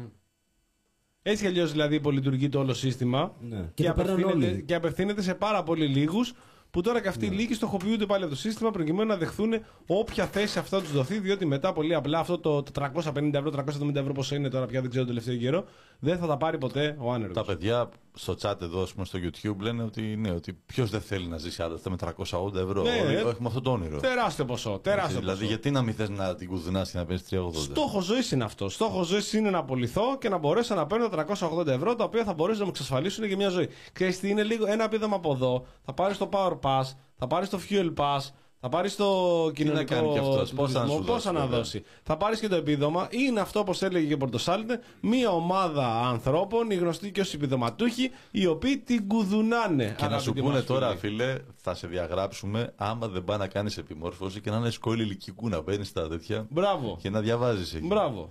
Όλα τα Χρόντα, παιδιά. Χρόντα. Του Μέουζου. του είναι μέου οκτή. είναι οκτή. και να πεις εντάξει, αξίζει τουλάχιστον αυτό, θα Αξίζει, μπορέσω να το παιδιά, ναι. παρακολουθήσω όλο. 380 Και ευρώ το είναι αυτά. επίδομα Και Ε. τερνώ μετά το ωφελή μου. Και το επίδομα θα παίρνω και θα μάθω και πέντε πράγματα. Να ανοίγω τα Windows. Ε, εκεί με την επιμόρφωση. Αδειάζω κάτω ανακύκλωση. Εκεί με την επιμόρφωση αυτή λοιπόν ακριβώς με εκείνο το πρόγραμμα το καταπληκτικό αυτό με τα κεκ που είχαν τότε. Τι υπέροχο, τέτοιο. τι- τι- τι Σάββατο ήταν. αυτό. Φτάσανε ναι, πέρα από αυτή την ιστορική εκπομπή που ξαναπροτείνουμε, όποτε έχετε χρόνο να την ακούσετε, που ήταν Σάββατο πρωί, δεν αντέξαμε και μπήκαμε και συντονιστήκαμε προκειμένου να κάνουμε εκπομπή. Ξεφτυλίσανε ε, με αυτά τα προγράμματα που έπρεπε να τα ολοκληρώσεις και να τα δεις όλα, γιατί είχε μετρητή ε, προκειμένου να τα Ε, ναι, παρακολουθήσεις. ναι, δεν δηλαδή, μπορούσε να το μαρτύριο διαφύγει. στα αγώνα, Ναι, δηλαδή, δεν να μπορούσε κάθεσαι. να, να ξεφύγεις με κάποιο τρόπο. Έπρεπε να δεις όλο το βίντεο και να έλεγε πώς αδειάζουμε τον κάδο ανακύκλωσης. Και απευθυνόταν σε ερευνητές, απευθυνόταν σε διδακτορικούς, Μπα, αυ- Αυτό πήγα να πω, ρε φίλε. ναι, δηλαδή φτάσουν σε σημείο να ξεφτυλίσουν για 600 ευρώ, για 600 ευρώ ανθρώπους με δακτορικό, τους οποίους το πρόγραμμα αυτό τους επιμόρφωνε πώς μπορούν να αδειάσουν τον κάδο ανακύκλωση και πώς μπορούν να Και εξοπολιτιστεί. να σου πω και κάτι, πες ότι ε, αυτοί οι άνθρωποι καταλαβαίνουν ότι όλα αυτά ήταν λάθος. Σκέψου να δημιουργηθεί μια στρατιά ανθρώπων Ναι. που να πηγαίνει για δουλειά και να ψάχνουν το όλα τα παιδιά. Να τους λες μια ερώτηση να σου απαντάνε του, του νεοκτή. Ε, να μην ξέρουν ε, να, να, να λειτουργούν βάσει των Σκολικού. απαντήσεων, ρε παιδί με αυτόν. Σχόλια ηλικικού θα σου λένε. Οπότε αν, αφή- Κοινώνοντας. αν, αφ- αν αφήσουμε Επομένως, ό,τι να είναι. Αν αφήσουμε λοιπόν ακριβώς αυτό, ε, το, το, τον ΟΑΕΔ και τα επιδόματα ανεργίας σε αυτούς τους ανθρώπους που φτιάξανε αυτό το τερατούργημα ο, προκειμένου να εξευτελίσουν ανθρώπους με δακτορικά και μεταπτυχιακά για 600 ευρώ, φανταστείτε τι έχει να γίνει αυτού του ανθρώπου οι οποίοι είναι άνεργοι, ε, παλεύουν για τα 380 ευρώ, τα οποία τουλάχιστον μπορούν να πάρουν στην κυριολεξία, αν μπορούν πια, τώρα πια δεν ξέρω αν μπορούν εν 2022, ένα πιάτο φαγητό, δεν μιλάμε τώρα για να μείνουν. Είναι de facto ότι αυτός ο άνεργος μένει με τους γονείς του, στο σπίτι, με τη γιαγιά του, ξέρω εγώ, δεν ξέρω που μένει, και το μόνο που είναι αυτό είναι να πάρει μια τυρόπιτα, δύο καφέδες και αν είναι και πολύ μερακλής και ένα πακέτο τσιγάρα, που θα τη βγάλει μια εβδομάδα με το πακέτο τσιγάρα. Οπότε φανταστείτε γιατί εξευτελισμό πάλι μιλάμε σε αυτούς τους ανθρώπους που έτσι κι αλλιώς είναι δύσκολο να μπορέσουν να εξασφαλίσουν το συγκεκριμένο πολύ δύσκολο επίδομα που, το οποίο προϋπήρχε. Μια ακόμη επιτυχία του, αγαπητέ, του αγαπητού μας Υπουργού, του καλύτερου Υπουργού, του κυρίου Χατζηδάκη. Ο Δοστοδύρας, ε. Ε, ο Δοστοδύρας. Δοστοδύρας δεν έχει αφήσει τίποτα ο γίγαντας. δεν έχει αφήσει τίποτα όρθιο. Τίποτα. Πείτε τα, πείτε τα. Τι έγινε, Τίποτα, δεν- δεν είναι κάτι. Κούλαλης, Ε, σε δύο λεπτάκια. σε δύο λεπτάκια, εντάξει, Δύο εντάξει. λεπτάκια εντάξει. το πάρουμε, ναι, ναι. Οπότε, ε, παρακολουθούμε για ακόμη μια φορά το τι γίνεται. Δεν εκπέμπουμε. Όχι, θέλω κάτι άλλο. Ε, ε, προχώρα. Εκπέμπουμε κανονικά, προχωράμε κανονικά. Μια χαρά. Μια χαρά. Θα καλέσουμε τον Δημήτρη σε δύο λεπτάκια. Ναι, εντάξει, περιμένει ο Δημήτρης. Ε, Μια περιμένει χαρά. ο Δημήτρης. Απλά σε βλέπω έτσι σε μια αναπομπούλα τώρα Λοιπόν, και. κοίταξε, επειδή θέλουμε να. Ε, πες έχουμε, το. έχουμε φτιάξει ένα lead για το. Α, για α, ένα μάλιστα, εισαγωγικό. μάλιστα. Ναι, ναι, ναι. Ναι. Ε, δεν μπορώ να παίξω το εισαγωγικό και να παίρνω και τηλέφωνο ταυτόχρονα. Οπότε θα προτιμούσα να βάλω το εισαγωγικό στον υπολογιστή και να καλέσω εγώ να βγει ο Δημήτρης να γίνει πιο grande, πιο ωραίο. Α, οκ. Καταλαβαίνεις τι εννοώ. Μπορούμε να Ε, το- Κάτσε, μπορούμε να είμαστε και οι δύο συνδεδεμένοι. Όχι. Ωραία. Πείτε τα και εγώ θα το βάλω στον υπολογιστή. Εντάξει, εντάξει, εντάξει. εντάξει. Ε, τώρα έχουμε. Τώρα Ο μας- περίεργος ο Ζάβαλος που Τι; ψάχνετε. Ο περίεργος ο Ζάβαλος εδώ που ψάχνετε τόση ώρα και τι κάνεις και τι σηκώνεσαι. Α τον άνθρωπο να κάνει τις μόντες του. Ρε, εσύ, ξέρεις τι, όταν το βλέπω να σηκώνεται και να έρχεται προς τα δω, συνήθως δεν δουλεύει, δεν εκπέμπει. Δεν πάει κάτι καλά. Ναι, οπότε, οπότε, επειδή τον είδα που σηκώνεται και λέω, λέει αυτός μεταξύ πείτε τα, λέω πείτε τα, μόνο θα τα ακούτε, δεν τα ακούει κανένας άλλος.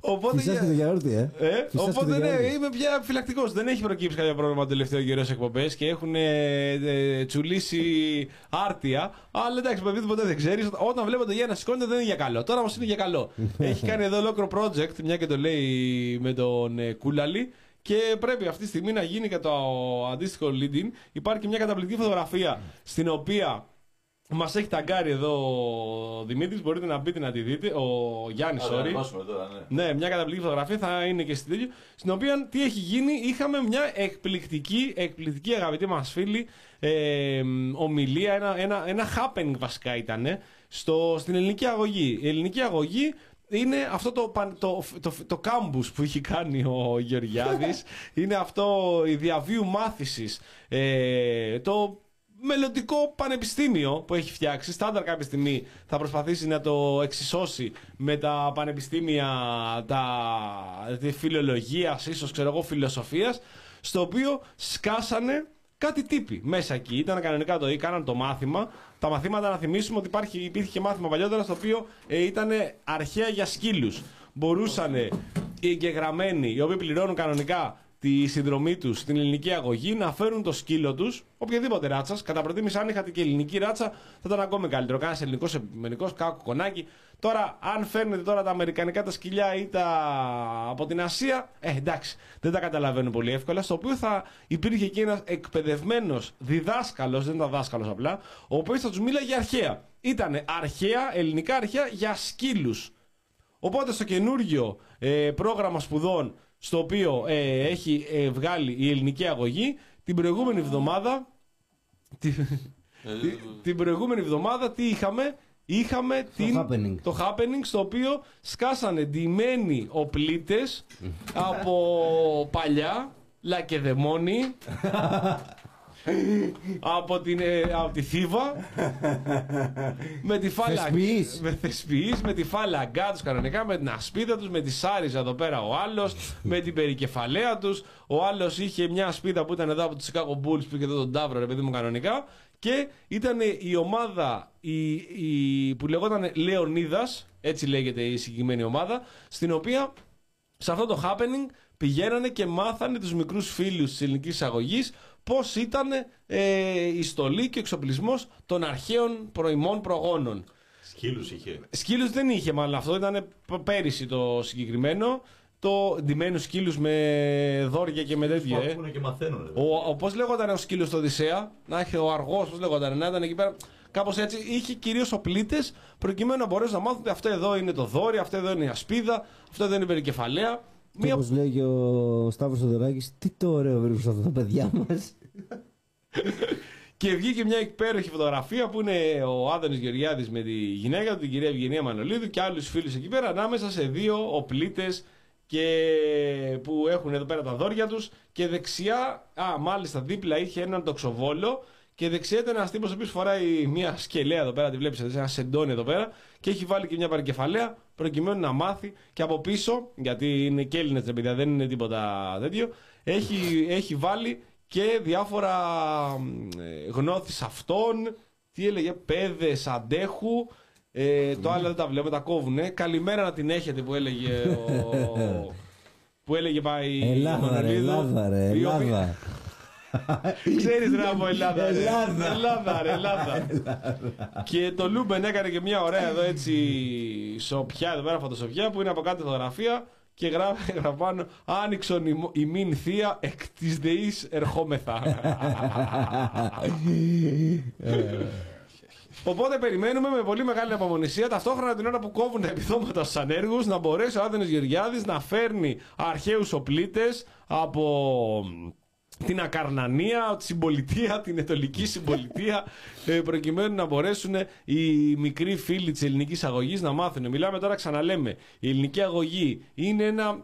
Είναι, το πληρώνεις έτσι, δεν είναι τσάμπα. Τίποτα καλό δεν είναι τσάμπα σε αυτή τη ζωή. Όπου είχε διάφορες ομιλίες όπου μπορούσατε να παρακολουθήσετε ιστορία. Πάμε χάρη, ένας από τους βασικούς ομιλητές προκειμένου να δαχτείτε νέα ελληνική ιστορία είναι ο Σάξο Μουμτζής ο οποίος μίλαγε κανονικά από κάτω στο κοινό, το οποίο ξαναλέμε πληρώνει για να τα βλέπει αυτά. Πληρώνει για να βλέπει κάτι εκεί τύπου ντυμένου ε, με, τα- με, τις- με τις στολές που έχουν φτιάξει, λες και είναι αρχαίοι. Πληρώνει παρόλο που αυτό είναι έξτρα, δεν το πληρώνει για. Α, το συγκεκριμένο είναι δώρο. Να μαθαίνει αρχαία στου σκύλου και πληρώνει για να μαθαίνει για την κόκκινη τρομοκρατία του Σάκη του Μουμτζή. Έτσι, Κόκκινη βία. Κόκκινη βία. Ο οποίος στο μεταξύ, στο ελάχιστο να έχεις διαβάσει ένα άρθρο του Σάκη του Μουμτζή, που είναι στο Λίπερα και στην καθημερινή ακόμα, λες πώς είναι δυνατόν αυτός όχι μόνο να έχει δουλειά και να πληρώνεται, αλλά να βρίσκεται και σε αυτό το μελλοντικό πανεπιστήμιο ή το πανεπιστήμιο της ζωής, όπως τα λέγε κάποιος, προκειμένου να παρακολουθεί την ελληνική αγωγή, την οποία τη διαφημίζει σε πολύ μεγάλο βαθμό ο Άδωνο Γεωργιάδης. Κάνει και μαθήματα. Κάνει και μαθήματα ο ίδιος.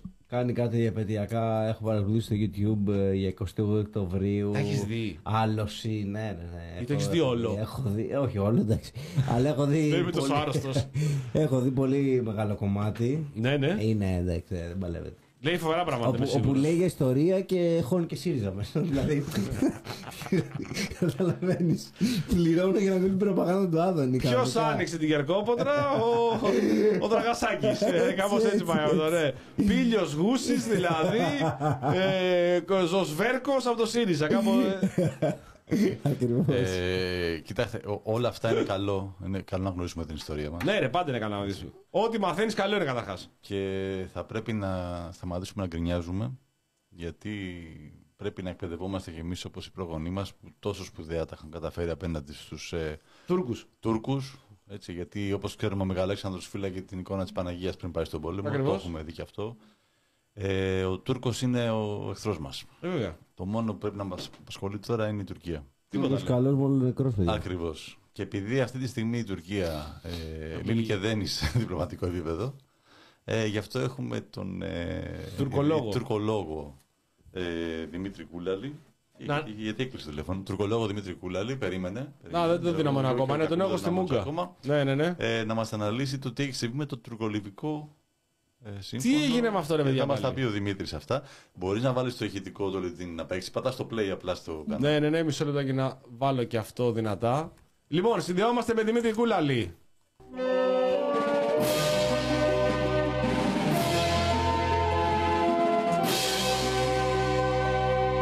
А теперь Димитрис Кулалис. Δημήτρη, Δημήτρη καλησπέρα. Κούλαλη. Καλησπέρα, καλησπέρα, δεις. Καλησπέρα, καλώ ήρθε. Πού είσαι, μικρό Είναι- πουτινάκι. ε, Είναι η πιο εντυπωσιακή ίσως που έχω κάνει ποτέ σε αυτή την εκπομπή.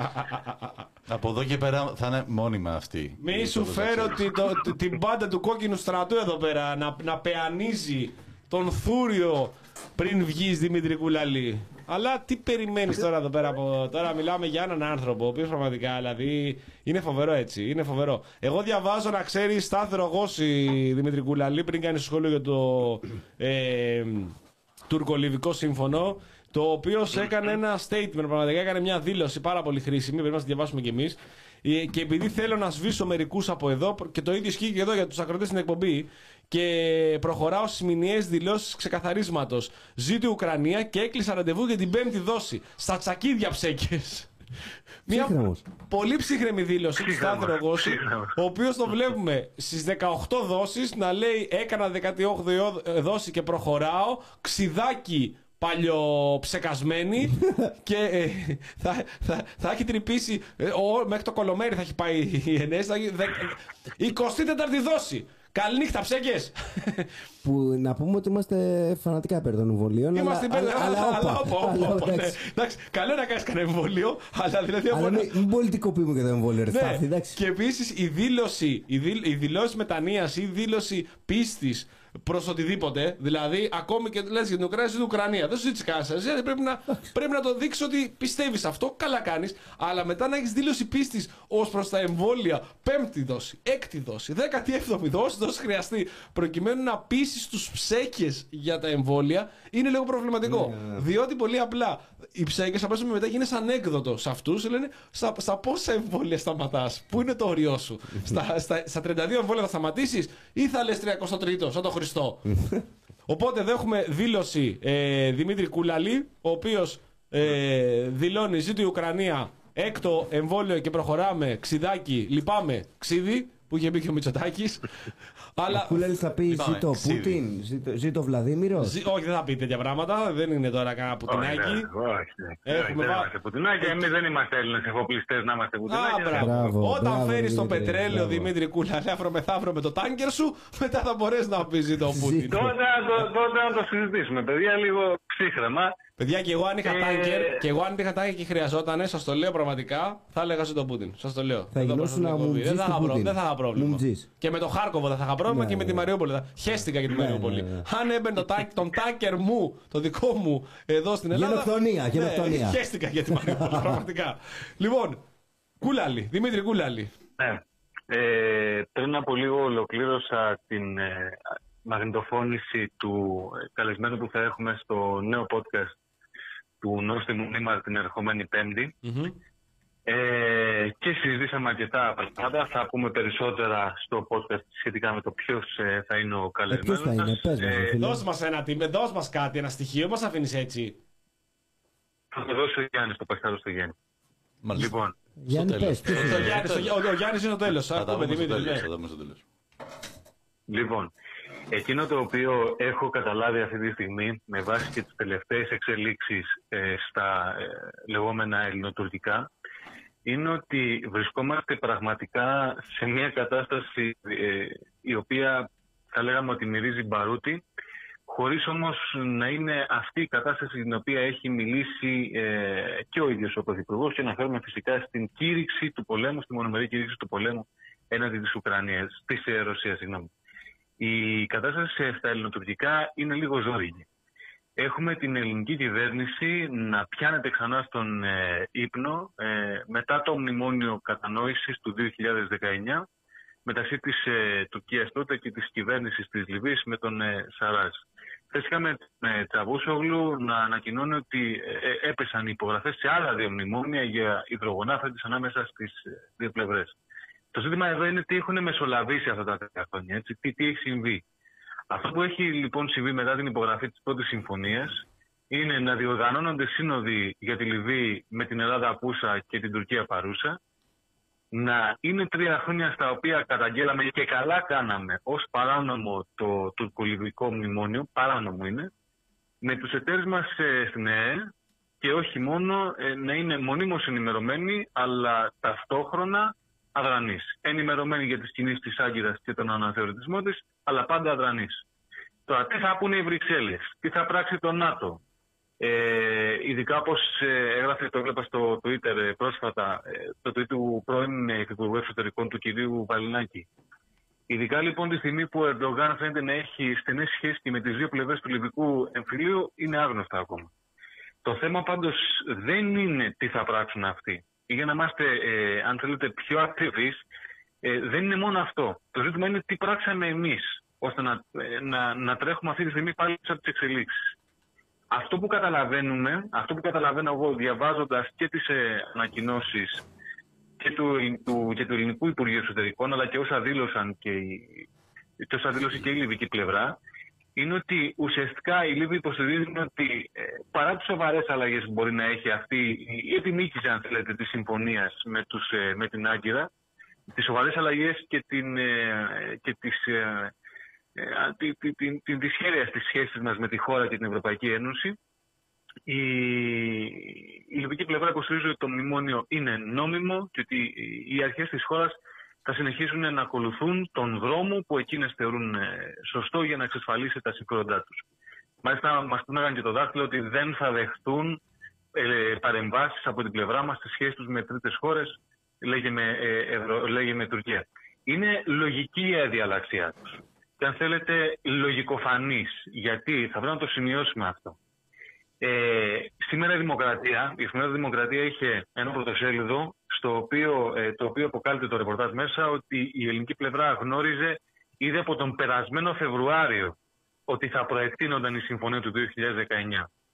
Ε, ανταυτού είχαμε τον Έλληνα Πρωθυπουργό, τον κύριο Μητσοτάκη, να κινείται αποκλειστικά στο επίπεδο της ε, προσωπικής δημοκλα... δημο... Ε, δημο... ε, διπλωματίας, κατά πάγια έτσι η τακτική του, χωρίς να ενημερώνει κανένας την υπόλοιπη κυβέρνηση, για την αντιπολίτευση ούτε λόγος, έτσι, αλλά και επικοινωνώντας πριν λίγους μήνες μόνο με έναν κορυφαίο παράγοντα της πολυφωνικής και, και πολύ ε, διασπασμένης ηγεσίας της ε, πάντα σημαντικής ε, Λιβύης, χωρίς να λαμβάνει καμία άλλη πρωτοβουλία σε διεθνές επίπεδο για να μπλοκαριστεί οποιαδήποτε ε, ενέργεια. Έτσι ουσιαστικά έχουμε φτάσει στο σημείο η Τουρκία να έχει παράνομα μεν, ώστε τελεσμένο δε παρουσία στα νότια της Κρήτης. Και εδώ λοιπόν ερχόμαστε στο τι έγινε πριν από τρία χρόνια. Ίσως αν στις 16 Νοεμβρίου του 2019 σημειώνουμε ότι αυτή η ημερομηνία την οποία δίνουμε είναι 11 μέρες πριν την πρώτη σύναψη συνεργασίας Τουρκίας-Λιβύης, έτσι. Αν λοιπόν στις 16 Νοεμβρίου του 2019, κατά την ε, τριήμερη επίσκεψη του, ε, του κ. Μητσοτάκη στο Λονδίνο, ο ίδιος έδινε περισσότερη έμφαση στην επικείμενη υπογραφή του μνημονίου στο οποίο αναφερθήκαμε, γιατί να πούμε εδώ ότι η Αθήνα ήταν πάλι ενήμερη για αυτό το σενάριο ήδη από τις 5 Νοεμβρίου του 2019 και έδινε λιγότερο έμφαση στη φωτογράφησή του με τον Στέφανο Τσιτσιπά τότε, ο Σαράζ να μην υπέγραφε τουλάχιστον ανενόχλητος με τους Τούρκους. Εδώ όμως ε, και για, να το κλείσω αυτό, θα ήταν ε, ε, λάθος, αν θέλετε, ε, να, να αντιμετωπίσουμε ως επίπεδο ανάλυσης ε, αυτήν την νέα, αυτό το νέο δεδομένο στο επίπεδο της ε, προσωπικής διπλωματίας. Θα πρέπει να δούμε το συνολικό κάδρο. Και το συνολικό κάδρο ποιο είναι, ότι την ίδια ώρα που υποτίθεται ότι ο απομονωμένος Ερντογάν ε, και η, η Τουρκία η οποία έχει χάσει τον προσανατολισμό της κάνουν σπασμωδικές κινήσεις, είχαμε το περασμένο Σαββατοκύριακο τον εκπρόσωπο της τουρκικής προεδρίας, τον Ιμπραήμ Καλίν, να συναντείται με τον ε, Σύμβουλο Εθνικής Ασφαλείας του Λευκού Οίκου στην Κωνσταντινούπολη, τον κύριο Σάλιβαν. Εκεί λοιπόν συζήτησαν για άλλη μια φορά διμερείς πολιτικές και οικονομικές σχέσεις μεταξύ των δύο χωρών και κατέληξαν ότι ε, έχουν τομεί συνεργασία στη βάση κοινών συμφερόντων. Για να το κυκλώσω λοιπόν και να μην καταχρώνουμε περαιτέρω χρόνο, ε, ε, για να κυκλώσουμε αυτό το πρώτο σχόλιο, δηλώνουμε ότι είμαστε σε πόλεμο με τη Ρωσία. Και μάλιστα, όπως διάβαζε σε πρόσφατο άρθρο της Καθημερινής, Αρθογνώμη, ε, είμαστε σε πόλεμο με τη Ρωσία, γιατί πολύ απλά η Ρωσία δεν θα μας έλυνε τίποτα εκτός αν αποφασίζουμε να συμμαχίσουμε την ίδια την Τουρκία. Την ίδια ώρα παραμένουμε πιστοί και απόλυτα προβλέψιμοι σύμμαχοι ενός μπλοκ δυνάμεων που κάνει παζάρια με τους με τους συμμάχους των ΝΑΤΟ Τούρκους, με τους τελευταίους να είναι εκείνοι οι οποίοι απειλούν με κάθε μέσο τη χώρα, ειδικά το τελευταίο διάστημα. Αν αυτό δεν λέγεται κάταγμα της λογικής, πώς λέγεται; Εγώ τη μόνη απάντηση που μπορώ να δώσω εδώ είναι ατλα... ευρωατλαντισμός καραμπινάτο, καραμπινάτος, το δίχως άλλο. Δημήτρη, αυτό είναι το σχόλιο που Δημήτρη, εγώ να, θέλω σε- να πω. να σου κάνω μια ερώτηση. Εδώ Ναι. πέρα βλέπουμε, επειδή αναφέρθηκε στη Δημοκρατία, η οποία τονίζει ότι το γνωρίζει ο Μητσοτάκης από το Φλεβάρι και, δεν, Μμμ, και αδράνησε. μμμ. Ε, κάπου τότε δεν ήταν και η συνάντηση Μητσοτάκη και Ερντογάν. Η πρώτη είναι, αν θυμάμαι, ναι. Λοιπόν, εγώ επειδή είμαι, πολύ, κα- είμαι κακεντρεχής και ε, εδώ τώρα και εβδομάδες ε, θεω- και μήνες μη σου πω συζητήσεις που κάνουμε μεταξύ μας αλλά και εδώ από την εκπομπή Μμμ. ε, δίνω πάρα πολλές πιθανότητες όλη αυτή η ένταση να έχει ε, να, να είναι κάπως τεχνητή. Ο Μητσοτάκης χρειάζεται αυτή την ένταση, ένταση για να κρατηθεί όσο περισσότερο γίνεται στην ε, εξουσία, να μην πάει σε πρόορες εκλογές και να συσπηρώσει οι δύο. τον κόσμο. Ναι, τη χρειάζεται πάρα πολύ. Ε, ίσως τη χρειάζεται και περισσότερο από τον Ερντογάν, γιατί ο Ερντογάν αυτή τη στιγμή ε, καταρχάς δεν είναι στην Ευρωπαϊκή Ένωση, δεν ελέγχεται για σκάνδαλα όπως ε, μπορεί να ελεγχθεί ο Μητσοτάκης, δεν ελέγχεται για υποκλοπές όπως ο Μητσοτάκης από την Κομισιόν, δεν ελέγχεται για διασπάθηση δημοσίου χρήματος, ε, δεν κάνει η Κομισιόν στην Τουρκία, ε, πώς λέγεται, ε, ολόκληρες ε, εκστρατείες ε, χρηματοδοτούμενες για την ελευθερία του τύπου. Ε, γιατί εδώ τα πράγματα έχουν ξεφύγει και ο κόσμος δεν το πολύ κατέχει ότι η Ευρωπαϊκή Ένωση αυτή τη στιγμή πληρώνει ε, μέσα στην Ελλάδα για να μπορέσει να βγουν καμπάνιες για την ελευθερία του τύπου. Σημαίνει πως έχουν καταλάβει απόλυτα τι γίνεται εδώ. Μμ. Έχουν καταλάβει απόλυτα. Εδώ λοιπόν βλέπω η, την αδράνεια του Μητσοτάκη, ε, τη- μία ένταση η οποία διατηρείται σε ένα συγκεκριμένο επίπεδο και την Τουρκία ε, να προωθεί όσο και, όσο, όλο και περισσότερο τις σχέσεις της με την Λιβύη. Ε, θα σου έκανε εσένα αυτό ως ε, μία κάτω από το τραπέζι συμφωνία; Βοήθαμε Είναι να σε ένα βοηθήσω. αφήγημα- ναι, ναι, ναι, ναι, ναι. Είναι ένα αφήγημα το οποίο ε, ακούγεται ήδη από τον περασμένο Μάρτιο, κατά την τελευταία συνάντηση των ε, δύο ηγετών, δηλαδή του κ. Μητσοτάκη και του κ. Ερντογάν στην, ε, στην Τουρκία. Ε, θα μπορούσε να έχει βάση, αν δεν βλέπαμε όμως την στρατηγική της απέναντι πλευράς, ε, μάλλον στην, στην τακτική που ακολουθεί, το βάθεμα και την απόλυξη μιας συνολικής στρατηγικής. Εδώ εκείνο το οποίο εγώ έχω να, να τονίσω θα μπορούσαν επιμέρους στοιχεία ξέρεις, της, επί, της πολιτικής πραγματικότητας στις δύο χώρες να αποτελέσουν πεδίο βάσης της συμφωνίας. Έτσι. Δηλαδή το ακούω και, και εγώ το βοήθαμε να σε, το κράταμε να σε κρατώ να ανεβούμε το βουνό. Από την άλλη όμως για μένα διακυβεύεται κάτι πολύ μεγαλύτερο και έχει να κάνει με την ε, φαρδιά πλατιά υπογραφή της χώρας μας ε, στην ε, μετατροπή της και γεωστρατηγικά σε πλήρες αμερικανικό προτεκτοράτο. Η θέση μας απέναντι στην Ουκρανία, ε, μάλλον απέναντι στη Ρωσία στο μέτωπο της Ουκρανίας, η, η, η, η περαιτέρω πρόσδεσή μας στο νατοϊκό άρμα, αυτά δεν είναι ένα αφήγημα της δεκαετίας του 70 που τα λέγει το κουκουέ και εξωκοινοβουλευτική αριστερά. Εντάξει. Εδώ μιλάμε για αυτή πραγματικότητα. Και πώς φαίνεται αυτό; Φαίνεται, αν θέλεις, ακόμα, ακόμα και φυσικά στην τομέα της άμυνας, αλλά ακόμα, ακόμα στην τομέα της ενέργειας.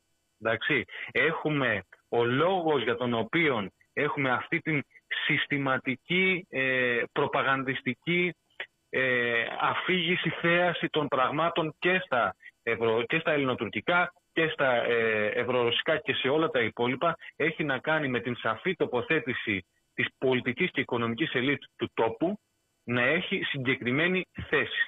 Και αυτή η συγκεκριμένη θέση, αυτά τα συγκεκριμένα συμφέροντα, όποια και αν είναι η ισχύ τους, θεωρούν ότι εξασφαλίζονται μέσα από την πρόσδεση της χώρας στους Αμερικανούς και στο ΝΑΤΟ.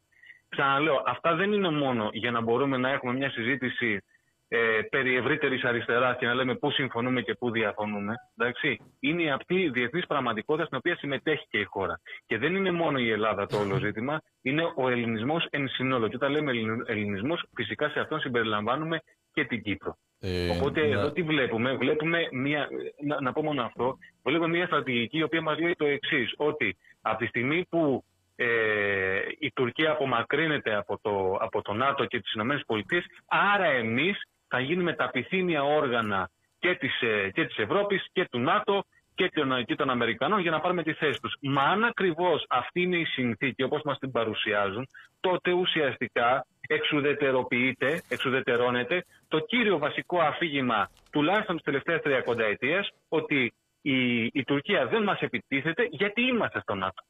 Εδώ υπάρχει αδιέξοδος στην εξωτερική πολιτική της χώρας. Ο δεν διαστέει για αυτό που συμβεί πιστεύει σήμερα; Ε, παίζει ήδη το θέμα. Ο δεν διαστέει όλα. Κοίταξε, αν επειδή... Ο εσωτερικός ε, εχθρός του Κωνσταντίνου Μητσοτάκη, του Κυριάκου Μητσοτάκη, Παναγία μου. Ναι, Παναγία μου, δεν τίποτα. Δεν ξέρω, εγώ ξαναλέω ότι έχουμε μια γενική κολυσιεργία. Εντάξει. Ε, έχουμε δει και στο προηγούμενο διάστημα ότι κάτι παίζει στις σχέσεις μεταξύ του Υπουργείου Εξωτερικών και του Μεγάλου Μαξίμ. Δεν υπάρχει Υπουργείο εγώ... Εξωτερικών. Δεν υπάρχει Υπουργείο Εξωτερικών. Είναι ο Μητσοτάκη. Το Υπουργείο ναι. Εξωτερικών κάνει, το στέλνουν σε, σε αποστολές στο Σουδάν Κα, και στο ναι, ναι. Τανζανία. Δεν ναι. είμαι σε θέση να, να το γνωρίζω άμεσα το τι ακριβώς παίζει. Πάντως διαβάζοντας την, ε, γιατί την έχω μπροστά μου αυτή τη στιγμή που σας μιλάω, την ανακοίνωση του Υπουργείου ε, Εξωτερικών χθες, μετά δηλαδή τις ανακοινώσεις του Τσαβούσογλου, ε, ουσιαστικά πάλι μετά την, την συμφωνία τρέχει αμέσως να καλλιεργήσει πάλι τις νέες αυταπάτες περί προστασία των εθνικών μας συμφερόντων από την ΕΕ και τον ΝΑΤΟ. Και σου λέω προηγουμένως ότι ο άλλος το περασμένο Σαββατοκύριακο βρισκόταν με τους Αμερικανούς. Ε, και λέγανε ότι έχουμε κοινά συμφέροντα. Έλα, Κώστα. Εδώ δύο, δύο ζητήματα, κατά τη γνώμη μου. Ε, το πρώτο είναι το τι εμπλοκή θέλουμε στο, στο, στο λιβικό ζήτημα. Ε, η Τουρκία έχει χοντρή εμπλοκή στη Λιβύη εδώ και χρόνια, εδώ και κοντά μια δεκαετία. Ε, και είναι δική μας ευθύνη, Κώστα μου. Έτσι, γνώμη μου, σε διακόπτω όταν αποφασίσαμε το, το 11 να ρίξουμε από κοινού μαζί τον Καντάφη. Ναι, ε, θέλω να σου πω ότι. Ό,τι και να ήταν ο Καντάφη. Ναι, ε, θέλω να σου πω ότι ε, πρέπει να, ε, να δούμε και λίγο μέχρι που μπορούμε να φτάσουμε ως χώρα. η Τουρκία στέλνει εδώ και 5-6 χρόνια μισθοφόρους κανονικά στη, στη Λιβύη. Χωρί δισεκατομμύρια για επενδύσεις, πληρώνει πολιτικούς, πληρώνει μίντια, στέλνει τζιχαντιστές. Παίζει άλλο παιχνίδι. Η Ελλάδα δεν μπορεί να το παίξει αυτό το παιχνίδι. Ε, δεν και, μπορεί σίγουρα να το παίξει αυτό. Και, και, δεν πρέπει να το παίξει για μένα. Ε, δεν, δεν γνωρίζω τι παρεμβάσεις έχει κάνει και προφανώς έχουν γίνει παρεμβάσεις σε πιο χαμηλό επίπεδο. Αλλά αυτό το παιχνίδι, το χοντρό παιχνίδι που παίζει η Τουρκία στη Λιβύη, δεν μπορεί να το παίξει η Ελλάδα. Αυτό αποτέλεσμα αυτού του χοντρού παιχνιδιού είναι και αυτό που γίνεται με τα, με τα τουρκολιβικά μνημόνια. Ε, με ένα κομμάτι δηλαδή της κυβέρνησης της Λιβύης, αυτής της ε, της διαλυμένης χώρας έτσι, που διοικείται κατά το ίμιση από μια κυβέρνηση. Στο άλλο μισό της χώρας ε, είναι οι φυλές που διοικούν ε, ε, τα κομμάτια αυτά, αυτής της χώρας έτσι, όπως διαλύθηκε ας πούμε μετά το 11 οπότε δεν ξέρω τι, τι δυνατότητες είχε η Ελλάδα να παρέμβει σε αυτή τη χώρα Κώστα, εγώ θα συμφωνήσω απόλυτα σε αυτό που λες εντάξει δεν, οι, οι δυνατότητες οι οποίες ε, μπορείς να, να έχεις κρίνονται επί του πεδίου. Πάντως το μόνο σίγουρο είναι ότι δηλαδή, ουσιαστικά... όταν, όταν, όταν, όταν ο Ερντογάν στέλνει αεροπλάνα με όπλα και καράβια με όπλα που έχουν, mm-hmm. έχουν κιόλας συλληφθεί καράβια στη Μεσόγειο από, την, από τις Ιταλικές mm-hmm. δυνάμεις γεμάτες όπλα εκεί τι μπορεί να κάνεις; Θες, θες, θες ναι, να μπεις σε αυτό το, παιχνίδι; ναι. Ναι, σίγουρα πάντως το, το χρήμα ε, μιλάει και όντως ανοίγει πόρτες και, και στόματα. Από την άλλη όμως, ε, όταν έχεις ακολουθήσει τουλάχιστον την τελευταία δεκαετία μία στρατηγική η οποία συμπλέει με διεθνείς μηχανισμούς αποσταθεροποίησης ολόκληρων χωρών όπως είναι η Λιβύη, όπως είναι η Συρία, Ναι, σίγουρα. για να πάμε και στο άλλο μεγάλο πεδίο, Σίγουρα. σίγουρα δεν δημιουργείς, μάλλον κλείνεις τους διάβλους επικοινωνίας. Συν αυτό έχεις φυσικά και την ε, πλήρη αποστασιοποίησή τους από τον έτερο πόλο, έτσι, τη- που είναι, που είναι αυτό της Ρωσίας. Αυτό δεν λέγεται πολυδιάστατη εξωτερική πολιτική. Ναι, σ- Φυσικά σαφώς. δεν έχει τους πόρους, φυσικά δεν έχει τους μοχλούς πίεσης, εντάξει, όπως τους έχει ο αντίπαλός σου. Του αντίον όμως, ακριβώς επειδή δεν τους έχεις, θα έπρεπε να είσαι πιο διαλλακτικός. Κάτι που ίσχυε, θα λέγαμε, μετά τη μεταπολίτευση για όλα τα προηγούμενα χρόνια.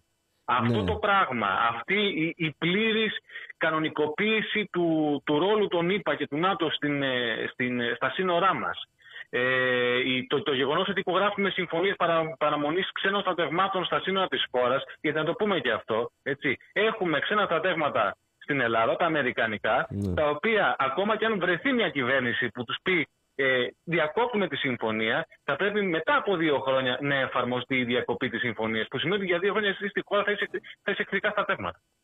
Ναι, Σε αυτό το σημείο έχει φτάσει. Βάλε- Γι' αυτό και λέω ότι μπορεί να μην έχει τους πόρους όπως τους έχει ο αντίπαλος.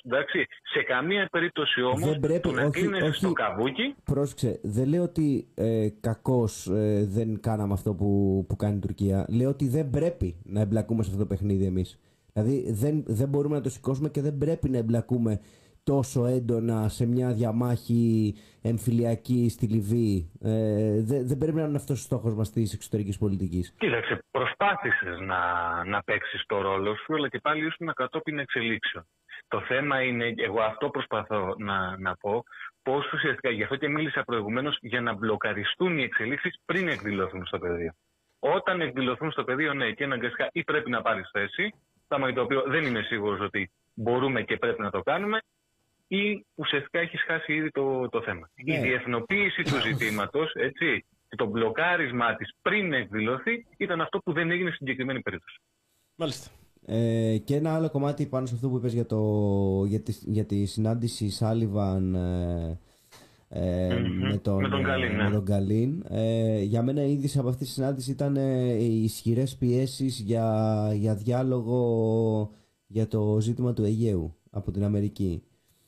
Ε, Ναι. αυτό, αυτό είναι πολύ σημαντικό ε, γιατί όπως είπαμε και Χωρίς στη- να αλλάζει η πάγια θέση τους, έτσι, ναι, ε, των Αμερικανών. το λέω γιατί όταν φεύγει ο Σύμβουλος Εθνικής Ασφαλείας από την Ουάσιγκτον και πάει στην Κωνσταντινούπολη και απαιτεί διάλογο, καταλαβαίνεις ότι εκεί ε, τα περιθώρια στενεύουν. Δηλαδή, αυτό που ζούμε τώρα με την Τουρκία, εγώ πολύ πιο πιθανό βλέπω ε, να πηγαίνουμε σε, ένα, ε, σε μια προσπάθεια τέλος πάντων ε, διαλόγου ε, με τον Ερντογάν. Ε, και όταν εννοώ διαλόγου εννοώ ε, επίλυσης του ζητήματος του Αιγαίου που για μας αυτό θα είναι ε, υποχώρηση από, από, από τα αποδητήρια αν μπει σε αυτό το διάλογο ε, παρά μια, μια ένταση ας πούμε που ε, μπορεί να καταλήξει σε πόλεμο ή οτιδήποτε ε, αυτό Για την ιστορία πάντως ο αγώνας του Τσιτσιπά με τον Φέρντερ, το θυμίσουμε αυτό το 2019, Ναι, ναι. έληξε με τον, ταινίστα, τον Έλληνα ταινίστα να κερδίζει 2-0. Τόσο ήταν και τα τουρκολιβικά μνημόνια που φάγαμε στη μάπα. Ω, δεν το περιμένατε να έρθει αυτό τώρα, έτσι; Από εκεί που δεν το περιμένατε. Πώς την έκανε η σύνδεση, ρε γίγαντα, έτσι; Πώς θα, να σου πω, κουλάλι, θα πάμε γήπεδο; Να, μια, Ναι, μια, και αδελφιά. πια, μια και πιάσαμε τα αθλητικά. Ε, πού άλλο, υπάρχει άλλο γήπεδο; Πάμε γκίπεντο, το Νέα Φιλαντέλφια που έλεγε σαλίβα. τραγούδι, θυμάσαι. θα πάμε γήπεδάρα να προσκυνήσουμε την Αγία Σοφιά, λέγε. Επιτέλους, να, να, να δεις και μια σοβαρή ομάδα επιτέλους ζωή σου. Μ, εντάξει, αν Να δεις και ετοιμάζεται μια- για να δεις και μια διπλωματιακό σοβαρή κείμενο, εντάξει, ομάδα. θα το συζητήσουμε. Και με, να, που δεν γίνονται δηλώσεις όπως έδωσε ο πολύ ψύχρεμος γενικότερα Βαγγέλης Μαρινάκη όταν τον προσκαλέσανε στο γήπεδο. Κόσμιος, έτσι φιλικό. Κο ευγενέστατο, μια ζωή. Αυτός ο άνθρωπος πραγματικά χρυσό παιδί είναι, ρε παιδάκι. Πρόεδρος αθλητικού φορέα. Ναι, του- και της της Super League. ε, και της Super League. Ναι. Ναι. Δηλαδή, μπράβο του. Έχει ανατροφή, έχει τρόπους, είναι πάρα πολύ ωραίος γενικότερα και όταν τον προσκαλούν, απαντάει με τον κατάλληλο τρόπο. Του τα γράφει ο Καραπαπάς αυτά σίγουρα. Ναι, τα γρα... Εντάξει, πάει στο Μελισανίδη έτσι. Δηλαδή, είναι, ξέρεις, ό- όλοι, ό- όλοι αυτοί οι εφοπλιστές, ας πούμε και προηγουμένως, για να κλείσουμε την τηλεφωνική επικοινωνία, έτσι πώς θα την ενώσουμε με την αρχή, ότι δείχνουν ακριβώς αυτό τον, τον, τον, τον χαρακτήρα τους, ρε παιδί μου. Όλο αυτόν τον πολιτισμό τον οποίο έχουν όλοι αυτοί οι οποίοι εμπορεύονται, θα έλεγε κάποιος, όχι εμείς, ίσως και ρωσικό πετρέλαιο. σω, ίσως. Δεν, είναι και Ίσως. σίγουρο- δεν είναι και σίγουρο. Αυτά κύριε. Δημήτρη, Γεια σου Δημήτρη, καλό βράδυ. καλό βράδυ. Καληνύχτα. Καλή Τα λέμε νύχτα. αύριο. Εμείς αύριο θα έχουμε. Βασικά, έχει... Τι είχαμε ή- την προηγούμενο; Κάτσε μου, γιατί δεν λες για τα ευρωανό πράγμα στην προηγούμενη εβδομάδα τι είχαμε για να πάμε και στο επόμενο; Ε, τι είχαμε την προηγούμενη εβδομάδα; Δεν... Δεν το θυμάσαι καν. Τόσα πολλά. Το θεωρούμε τόσο σκληρά. Ιταλία δεν είχατε. Ε, τόσο σκληρά. Ναι, είχαμε Ιταλία. Έχεις δίκιο. Έχεις δίκιο. Ε, ναι, είχαμε Ιταλία. Τελειολάνη. Ε, Τελειολάνη, ναι, ναι. ναι, τον ε, κύριο Δελιολάνη, τον ε, ρεπόρτερ. Ε, Καμία πολιτικό σχέ- αναλυτή και καμία ρεπόρτερ σχέση της με ΡΑΗ. τα Κα- ζαχαροπλαστεία. Καμία σχέση Καμία με το. ναι. με τα- Απλά συνεννόηση, ναι, εκεί. Ναι, μιλήσαμε για την εκλογή Μελώνη.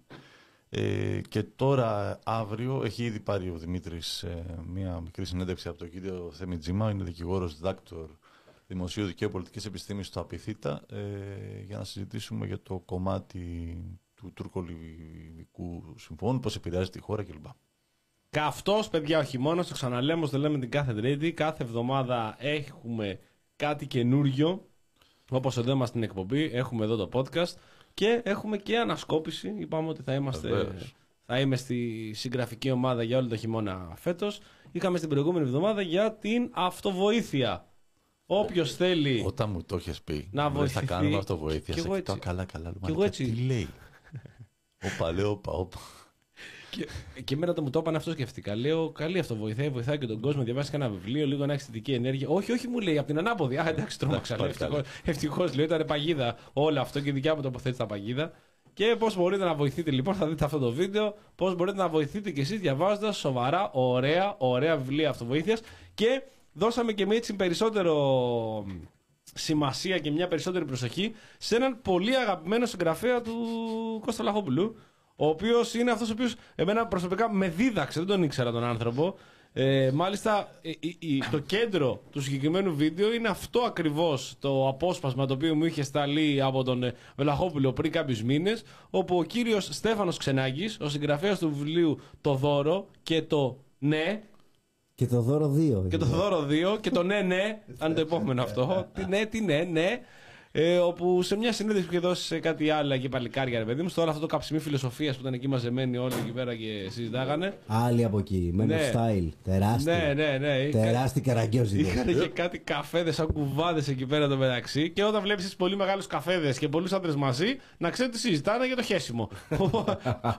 Οπότε. Δεν- στο... Δεν είχαν μιλκοτηρόπιτα. Ναι, είχαν, Είχαν καφέδες. ε, είχαν κάτι καφέδες τόσο να πούμε. Ναι, Αντρικούς εντάξει, έχεις- καφέδες. έχεις δίκιο, έχεις δίκιο. Φρέντο εσπρέσο, ούτε γάλα, ούτε τίποτα μέσα. Σκέτος ήταν ο καφέ, έτσι τον πίνουν οι άντρε. Και ε, έλεγε ο κύριος ε, Ξενάκης ότι πρέπει να απολαμβάνουμε τα μικρά πράγματα της ζωής. Αυτά είναι άλλωστε και η φιλοσοφία και όλων των βιβλίων το οποίο γράφεις τη αυτοβοήθεια. Ότι υπάρχει δύναμη στα μικρά πράγματα. Πάμε χάρη πώς ευτυχισμένος νιώθει, και το λέω με αυτολεξία αυτός, σε περίπτωση που δεν έχετε δει το βίντεο, ότι πώς ευτυχισμένο νιώθει όταν ρίχνει ένα καλό χέσιμο. Έτσι ακριβώς το λέει. Μην το υποτιμάμε. Ε; Μην το υποτιμάμε. Μην το ναι. υποτιμάμε. Γιατί κάποιοι άλλοι κάνουν και Ακριβώς. μία ο, και δύο και δώδεκα ώρες στην τουαλέτα. Κάνονται μέσα και δεν πάνε στον ΟΑΕΤ στα προγράμματα. Μπαπ, να το πινολόγιο. Διαβάζουν απορριπαντικά. δεν είναι. Εγώ, Πόσα απορριπαντικό διαβάζει. εγώ συγκρατώ, συγκρατώ το θαύμα του αποχημωτή, φίλε. Το θαύμα το αποχημωτή, ναι, Έτσι, ναι. Ο αποχημωτή είχαν πάλι το θαύμα του. Το ευχαριστηθήκαμε πάρα πολύ το συγκεκριμένο, το συγκεκριμένο βίντεο με το Τίγρη, γιατί και εγώ δεν γνώρισα. Οπότε και εγώ πήγα σαν ένας νέος ε, μαθητής προκειμένου να διδαχθώ αυτές τις βαθιές ε, φιλοσοφικές ε, προ- προβληματισμούς όπως ότι ένας καθρέφτης κάνει τη δουλειά του, κουνήθηκα και το είδωλο κουνήθηκε γι' αυτό. Έκανε επιχειρηματή στη δουλειά του, τον έψησα δύο Έκανε πορτοκάλια. το θαύμα του. Έκανε το θαύμα του. Μπράβο. Πήγα στον περιπτερά και βρήκα ένα πολύ παγωμένο νερό μία μέρα του Αυγούστου. Ήταν ακριβώς έτσι όπως το ήθελα. Και πήγα στον περιπτερά και του λέω: Ρε αδερφέ, τι όμορφα νερά είναι αυτά που έχεις. Άλλο πράγμα. Κάνω Άλλο κράκ το καπάκι, πράγμα. πίνω το νερό και λέω το νερό Ναι, Κάνει ακριβώς αυτό για το οποίο το υπάρχει. ξεδίψασα. Δηλαδή, Ξέρεις, καταπληκτικό. Wow. Είναι φοβερό. Αυτό το ραδιόφωνο που Είναι κάνουμε. δεδομένο αυτό το νερό, λέμε. ξεδιψα- Είναι δεδομένο. Όχι, παιδιά, δεν είναι. Για δεν κάποιου είναι. δεν είναι δεδομένο. Ε, Το γάργαρο, το, το δροσερό το νερό. Είσαι Σαχάρα. Περπατάς 10 μέρες. Δεν έχεις δει μια όαση. Τι κάνεις, δεν έχεις νερό. Μπαπ, δεν είναι δεδομένο. Δηλαδή, εδώ καταλαβαίνετε λοιπόν. Είστε στη Σαχάρα, έρχεται ένας βεδίρο και σου δίνει κάτουρα. νε- Νερό Ναι, ζεστό. ναι, ουίσκι. Το παίρνεις; Τι να κάνεις, θα- Όχι, ρε φίλε. Μου δεν δίνει, θα το πάρεις. Μου δίνει Θέλω δυο, το δροσερό το δυο νερό. ρέγγες, δυο ρέγγες παστές, μου λέει φάτες. θα τις φας, είδες δεν είναι δεδομένο, δεν έχεις μετά όμορφο παγωμένο νερό. Περνάμε στο, στο Better Call Saul, περπατάνε κάποιες μέρες στην έρημο Ωραία. και έχουν μαζέψει τα παγούρια τα, τα, τα ούρα τους. Τι να κάνουνε, τι να ορίστε. κάνουν. Ενώ. Εσύ αν- πας. Την επόμενη φορά που θα πάνε να πιει νερό, μάλλον όταν βρήκανε το βενζινάδικο και βρήκαν νερό, εκτίμησαν. Μπράβο. Και εδώ εσύ είσαι τον Αύγουστο τώρα που έκανε την πολύ τη ζέστη και περπατάς στο μεγάλο περίπατο που έχει φτιάξει ο Μπακογέννη κάτω.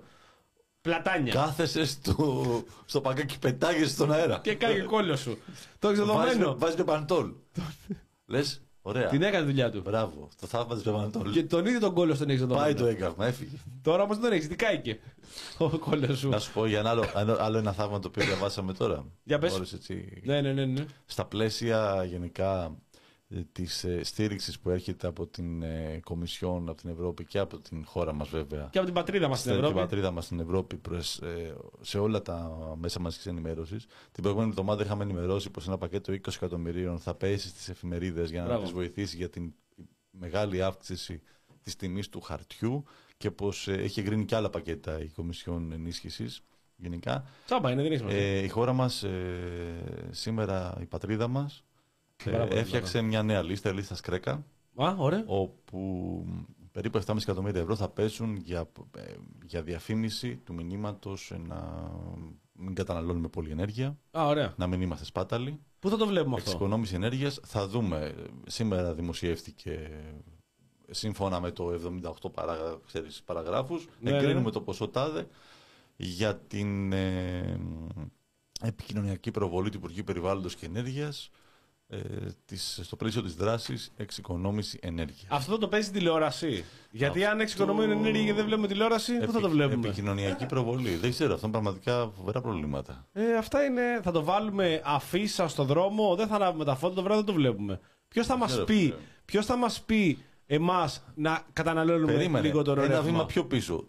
Πώς θα παραχθεί το μήνυμα χωρίς να εξοικονομήσουμε ενέργεια; Ναι. Δεν θέλει ρεύμα, δεν θέλει φώτα. Μήπως δεν θέλει... είναι κάποιος τελάλης και το φωνάζει ε, μια Ένα τουντούκα. υπολογιστή να φτιάξει ένα, γρα- ένα εικαστικό, σε ένα βίντεο. Πώς θα γίνει, πώς θα εξοικονομηθεί; Χωριανή! Ή να περνάει το αεροπλάνο που θυμάσαι παλιές παραλίες με Και το αυτό όμως, πίσω. και αυτό όμως είναι Και αυτό πρόβλημα. είναι, θα κάψει τη βενζίνη Ε, το βέβαια, αεροπλάνο. δηλαδή, τι και είναι. είναι πολλά τα ερωτήματα. Ε, αλλά πιστεύω ότι ο κύριος Κρέκας θα, το έχει- θα το έχει λύσει. Ναι, ρε, εννοείται. εννοείται. Μήπως πάνε πόρτα-πόρτα. Θα στείλει τους υπαλλήλους πώς Πάντως, ήταν. Τι, μα, τι, τι τσίπης, θα- ο Πέτσας 80. Τι 7,5 ρε, Τίποτα, Κρέκα, ρε, άστο, πού άστο, πας; άστο, στους λιγατζίδες, στους λιγατζίδες. Εγώ πιστεύω θα έχει τόσο πετυχημένη Δρέπονται, δρέπονται οι λίστες. δεν- Όπως θα ήταν επιτυχημένη άλλωστε και το θέμα της απογραφής. Όπως τα κατάφερε το Υπουργείο στην απογραφή, θα μπορεί, πιστεύω ότι θα τα καταφέρουν και εδώ προκειμένου να γίνει εξοικονόμηση ενέργειας. Και μια ωραία και πράγματα. μιλάμε για πετυχημένους ε, κυβερνητικούς, Το ξέρα. πρέπει να πούμε την τεράστια επιτυχία την οποία εδώ ο Γιάννης μου την περιέγραφε προηγουμένως. Πραγματικά τρελάθηκα. Είναι πράγματα τα οποία, όπως είπαμε, θεωρούμε δεδομένα και δεν Στη ζωή. είναι. Και δεν στη, είναι. Ζωή, στη ζωή ακριβώς. Δηλαδή, και ο κύριος Μαραβέγιας, ο βουλευτής της Νέας Δημοκρατίας, ε, το ίδιο ακριβώς. Πήγε το πρωί, άνοιξε και περίμενε ακριβώς αυτά τα 2,5 εκατομμύρια από το κονδύλι τα οποία μπόρεσε και απορρόφησε. Ήταν όμορφα. Πώς, δε- δε- δεν τα απορρόφησε. Να προσπάθησε να τα απορροφήσει. Ναι, ναι, ναι, λοιπόν. Ναι. Ε, ο κύριος ε, Μαραβέγιας είχε την ε, ιδέα να φτιάξει. Καμία σχέση με τον τραγουδιστή. Όχι, καμία σχέση. Δεν πάμε στο καλλιτεχνικό ακόμα. Α, το ωραία, τελευταίο ωραία, τέρατο είναι ωραία. καλλιτεχνικό. Εντάξει, οκ. Λοιπόν, Γιατί πήγα να ε, πάω στην εστίαση προηγουμένως, κατάλαβες. είχε- Ήταν και- Είχε υποβάλει δύο επενδυτικά ε, σχέδια. Μάλιστα. Ε, Δημιουργία κέντρο αποκατάστασης και στέγης υποστηριζόμενης διαβίωση για άτομα με αναπηρία. Μάλιστα. Λοιπόν, ε, αυτά καλό σκοπό. αξιολογήθηκαν και εγκρίθηκαν ε, κάποια business plan. 4,2 εκατομμύρια πήραν έγκριση. Φαντάζομαι έτσι ε, με απόλυτη διαφάνεια και αξιοκρατικά, είμαι σίγουρος. Καθότι η εταιρεία η οποία έχει υποβάλει το πλάνο είχε το κεφάλαιο των 5.000 ευρώ. Μμ. είχε φτιάξει στο όνομα της γυναίκας του, γιατί ο ίδιος δεν μπορεί να πάρει χρήματα από το δημόσιο. Και αυτό είναι δικαιολογία. Δηλαδή βγαίνει και λέει: Δεν είναι δικιά μου, ρε παιδιά, γυναίκα μου είχε. Ε, ωραία, φίλε. Δηλαδή το θράσος ξεπερνάει δηλαδή.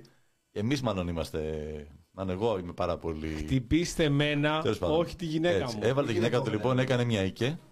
Μάλιστα. Ε, μονοπρόσωπη, εκεί, η μοναδική μέτοχος ε, και διαχειρίστρια της εταιρείας. Κατέθεσε τα, στο, τα δύο επενδυτικά στέγια, ε, σχέδια, συγγνώμη, στέγια. Ε, πήρε έγκριση για 4,2 εκατομμύρια. Τελικά δεν μπόρεσε να βάλει τα υπόλοιπα γιατί πρέπει να έχεις κύρια κεφάλαια. Η δάνεια. η δάνεια. Ε, θα ήταν ε, δύσκολο να εξασφαλίσει τα δάνεια με το πόθεν έσχεση. Γιατί το πόθεν έσχεση ήταν το πρόβλημα από ό,τι διαβάζουμε από τα ρεπορτάζ που δεν πήρε τα δάνεια και όχι το ότι δεν έδιναν δάνεια. Και τελικά δεν προχώρησε το, το σχέδιο αυτό. Άρα, Άρα τι, γιατί να το σηκώνουμε ως θέμα; Τι καθαρ, έγινε; καθαρός ουρανός στο τραπέζι δεν φοβάται, αγαπητοί Ακριβώς. μας φίλοι. Ακριβώς. Όποιος έχει να προσάψει κάτι στον κύριο Μαραβέγια, να- ο, ο κύριος Μαραβέγιας είναι αυτός ο οποίος είχε πει για τα PCR. Όταν είχε γίνει η μεγάλη συζήτηση, από εκεί δηλαδή έγινε γνωστός και στο ευρύ κοινό, γιατί δεν τον ήξερε για κανένας. Όταν είχε ξεκινήσει η συζήτηση τι θα γίνει με τα PCR, με τα μοριακά, προκειμένου να μπορέσει ο κόσμος να επιστρέψει στις δουλειές του, να κάνει τα τεστ και όλα τα υπόλοιπα και έχει κυκλοφορήσει ότι αυτά θα πρέπει να είναι δωρεάν όπως είναι σε αρκετές χώρες στην Ευρώπη. Ο κ. Μαραβέγιας είχε δώσει τη λύση και είπε ότι, παιδιά, λοιπόν, ξεκολλάτε καταρχάς με τα δωρεάν PCR. ξεκολλάτε λίγο. Ακριβώς έτσι το θυμάμαι, Ναι. γιατί ξεκολλάτε. Ξεκολλάτε, Αυτό λι- είχε πει. ξεκολλάτε λίγο το μυαλό σας, Έτσι, είπε έτσι, συγκεκριμένα. έτσι, έτσι, ακριβώς. Και γιατί πρέπει να ξεκολλήσετε, διότι δεν μπορούμε να δίνουμε δωρεάν PCR, διότι η κουλτούρα του Έλληνα θα τα καταχραστεί. Θα παίρνεις 30 PCR, ας πούμε. Θα Πέντε- πηγαίνεις, ναι. θα- Πέντε δευτερόλεπτα σιγή Ναι. για το ότι είπε κάποιος στέλεχος βουλευτής Νέας Δημοκρατίας αυτό το πράγμα. Κάτι για κουλτούρα του Πραγματικά, Έλληνα. ναι. Όχι, γιατί- γιατί κα- θα καταχραστεί κακό. Δηλαδή είναι γνωστό ότι θα πηγαίνουν όλη την ώρα άνθρωποι οι οποίοι δεν έχουν απόλυτα τίποτα ή δεν έχουν έρθει σε επαφή με κρούσμα. Τίποτα, τρελή απλά. Δηλαδή, εγώ τώρα θα πήγαινα κάθε δεύτερη μέρα έτσι, γιατί PCR. τα τσάμπα, ρε παιδί Ναι, μου, ναι. και θα πήγαινα και θα έκανα PCR. Θα πήγαινα στη βιοιατρική, θα πήγαινα, ξέρω εγώ, στην αφιντέα που λέγα, χτύπαγα την πόρτα. Τσάμπα δεν είναι. Δεν είναι δικαίωμά μου. Φέρτε μου PCR. Είναι τώρα, συνταγματικό ναι. μου Δεν φεύγω, δικαίωμα. μου δώσετε. Είναι, είναι, θα, θα μου πάρεις την πατονέτα, θα τη βάλεις τέρμα μέσα, τέρμα όμως. Θέλω να γυρίσει να πάει κάτω πνευμόνι από τη μύτη και θα μου κάνεις πια. Είναι δικαίωμά μου. Εγώ τα έχω πληρωμένα αυτά. Έτσι. Μα κύριε, θα μου Πες πει. τα, πες τα, ήρθατε πες και τα. χθες, ήρθατε και χθες το βράδυ. Έχετε τρεις φορές το πρωί. Όχι, εγώ θα κάνω PCR. Όσα χρειαστεί Μου να τα κάνω δίνει η PCR. κυβέρνησή μου Μου τα δωρεάν. δίνει- Θα τα πάρω. Ναι, θα τα πάρω. Και θα φέρω και τους συγγενείς μου. Άνοιξε θεία, θα πούμε.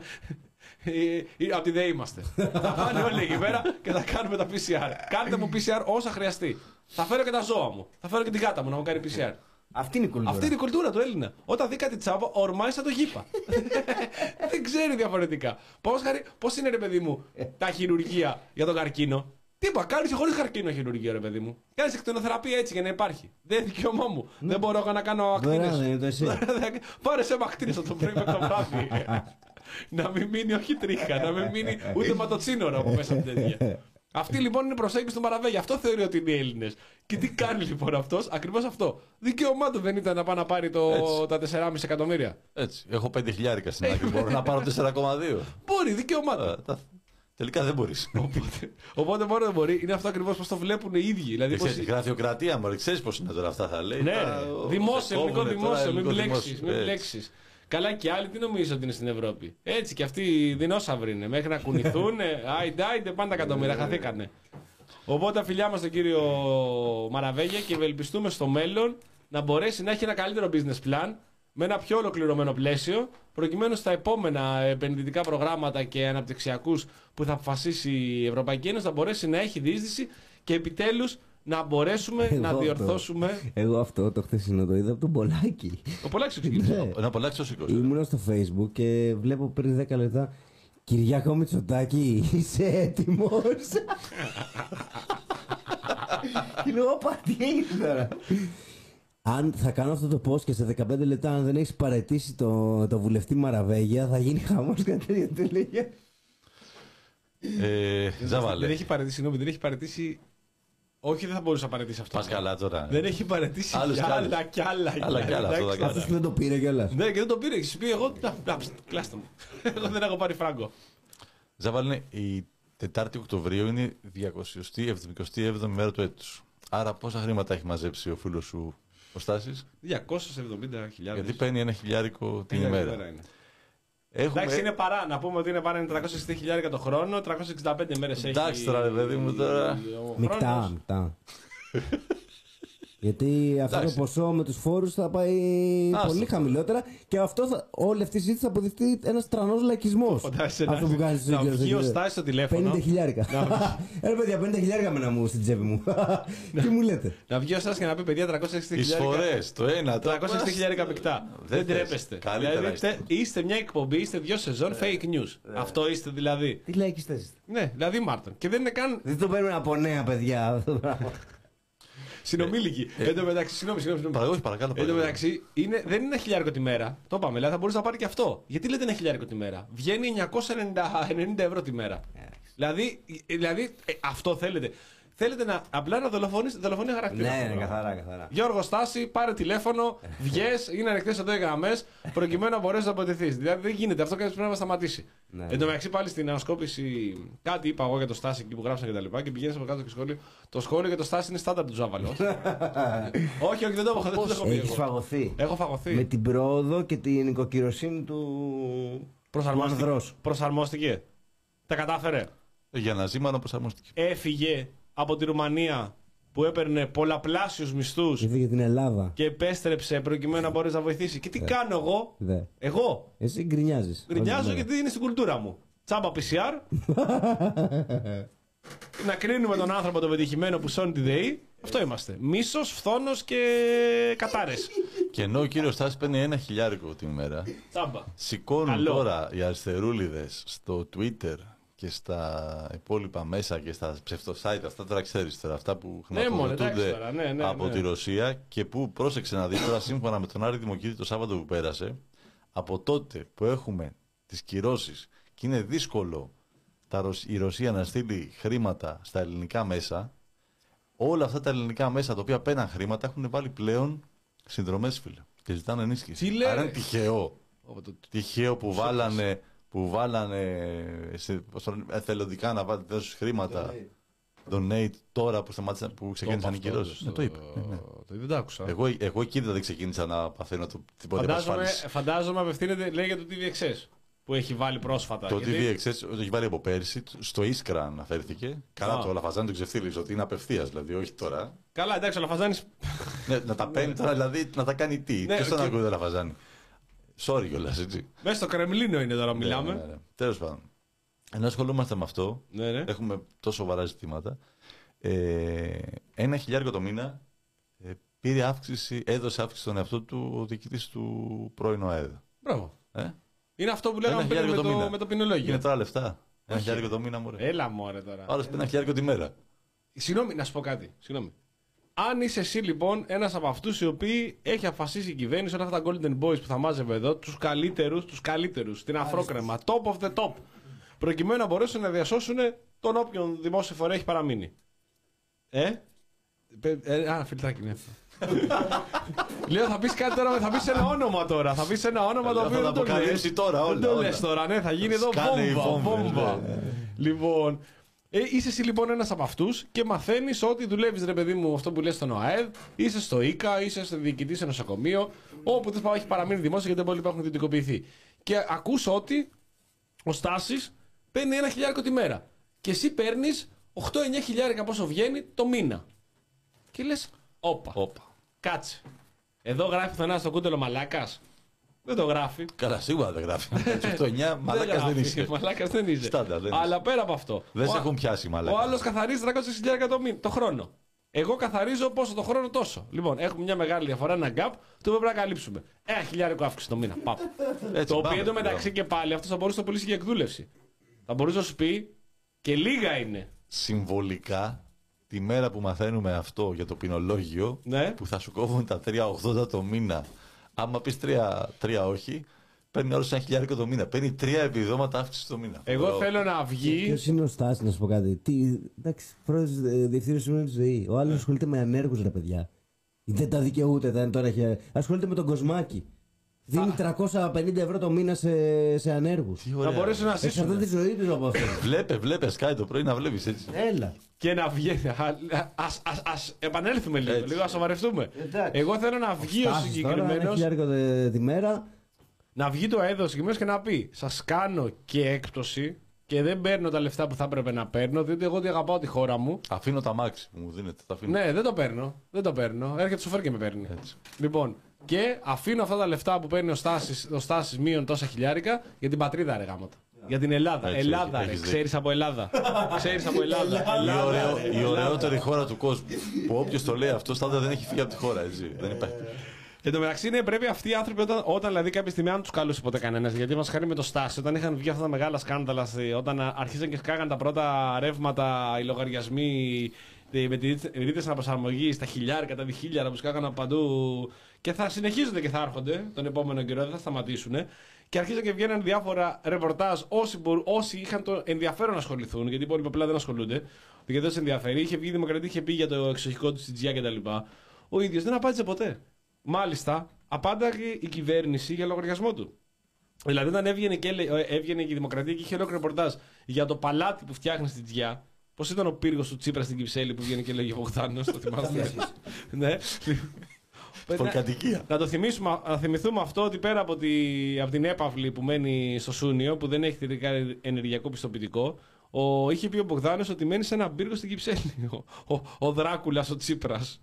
Λοιπόν, όταν λοιπόν είχε βγει, ο, είχε βγει η κυβέρνηση και είχε πει ότι ναι, υπάρχει αυτό το εξοχικό, όμως δεν το φτιάχνει από τα 360.000 το χρόνο παίρνει. Είχε λεφτά από πριν ο κύριος Στάσης από τις πολλές δουλειές και τις καλές που έκανε στη Ρουμανία και στον Άγιο Παντελεήμονα και μπόρεσε και έφτιαξε. Τι είναι η Ρουμανία, Άγιος Παντελεήμονας είναι. και έφτιαξε το συγκεκριμένο παλάτι στην Τζιά. Οπότε δεν απάντησε ποτέ. Ο Στάσης δεν έχει μιλήσει ποτέ. Απάντησε η κυβέρνηση εκ μέρους του Στάση. Οπότε αν ποτέ βγούνε όλοι αυτοί οι, τα Golden Boys και όλοι αυτοί οι οποίοι παίρνουν κάτι αδιανόητους μισθούς που δεν υπήρχαν και όχι τώρα δεν υπάρχουν στην αγορά, δεν υπήρχαν ποτέ σε αυτές τις θέσεις. Δηλαδή τώρα μιλάμε για μισθούς τύπου Αμερικής και Ευρώπης σε το οποίο είναι δημόσιο χρήμα. Αυτό που θα κάνουν είναι αυτό. Εγώ πιστεύω ότι αυτό μπορούν να πούν Ελλάδα. Ελλάδα ρε, ο ΑΕΔ, Ελλάδα. Τόσοι άνεργοι, ξέρεις τι είναι αυτοί οι άνεργοι. Έλληνες είναι. δηλαδή θέλετε να πεθάνουν οι Έλληνες. Αυτό θέλετε. Δηλαδή Ή να τα παίρνει πρόσφυγες στα επιδόματα. να έρθουν οι λαθρό, να παίρνουν τα επιδόματα Έτσι. και να πεθαίνουν τα Ελληνόπουλα. Να βγαίνουν και από τα νηπιαγωγεία και από τα, και από τα βρεφικά. Δηλαδή, τώρα με όλους αυτούς τους ε, ανθρώπους που λαμβάνουν αυτά τα, αυτές τις αμοιβές. Ε, εγώ θέλω να μπούμε και λίγο στην ιδιοσυγκρασία και να δούμε και λίγο πώς αυτοί οι άνθρωποι ζουν την καθημερινότητά τους. Ναι. Ε, Στοιχεία. δυστυχία. Εγώ πιστεύω Τα λοιπόν λεφτά θα τα ήθελα να πολλά, έρθουμε αφού μπαίνουμε και στο κομμάτι το καλλιτεχνικό έτσι και η μαγειρική είναι τέχνη. ναι.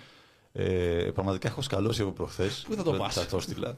Ε, με το Delta Restaurant του Ιδρύματος ε, Νιάρχου. Ε, ε, θέλω να μου πείτε ε, αν θα μπορούσαμε εμείς να πληρώσουμε αυτά τα πιάτα και αν καταλαβαίνετε κάποια πράγματα τι, Πήρε Μισελέν τώρα. τι ε; είναι. Ναι, πρέπει να πείτε Μισλέ, ξέρω, Ε, Γκουτιέρ πήρε. και Bridgestone. ναι. Λοιπόν, ε, Το ίδιο, το- όχι το έχουμε ίδιο, τα το καινούργια ίδιο. πιάτα να ανακοινώσουμε εδώ. Είναι χορηγούμενοι αυτή, αυτό το ένθετο Α, ωραία. από το Delta Restaurant. Τέλεια. Ε, είναι χορηγός εκπομπής. Επιτέλους, Ε, θα προτείνουμε στους ε, ακροατές μας ε, να πάνε να δοκιμάσουν τα πιο κάτω και άμα κάποιοι μπορούν να μας γράψουν τι είναι αυτό το οποίο θα τους πω, πραγματικά. Μην είσαι, Πεταλούδα. μην είσαι, Λοιπόν. βλά, μην είσαι βλάχος. Έχει Μελο... πεταλούδα. Να μου πείτε καταρχάς εδώ μελοκίδωνα σερβιρισμένα με μία σάλτσα από ξεχασμένη αγκινάρα. Τι ξεχασμένη; Ιερου... Ιερουσαλήμ και παλαιωμένα σιτηρά.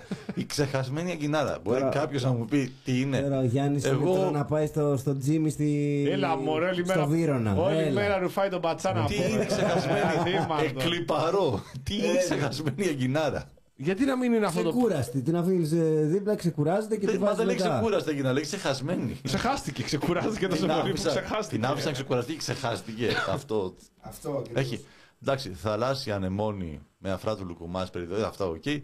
Τραγανό μιλφέγα από ούλβα. Συγγνώμη, Α, συγγνώμη, συγγνώμη.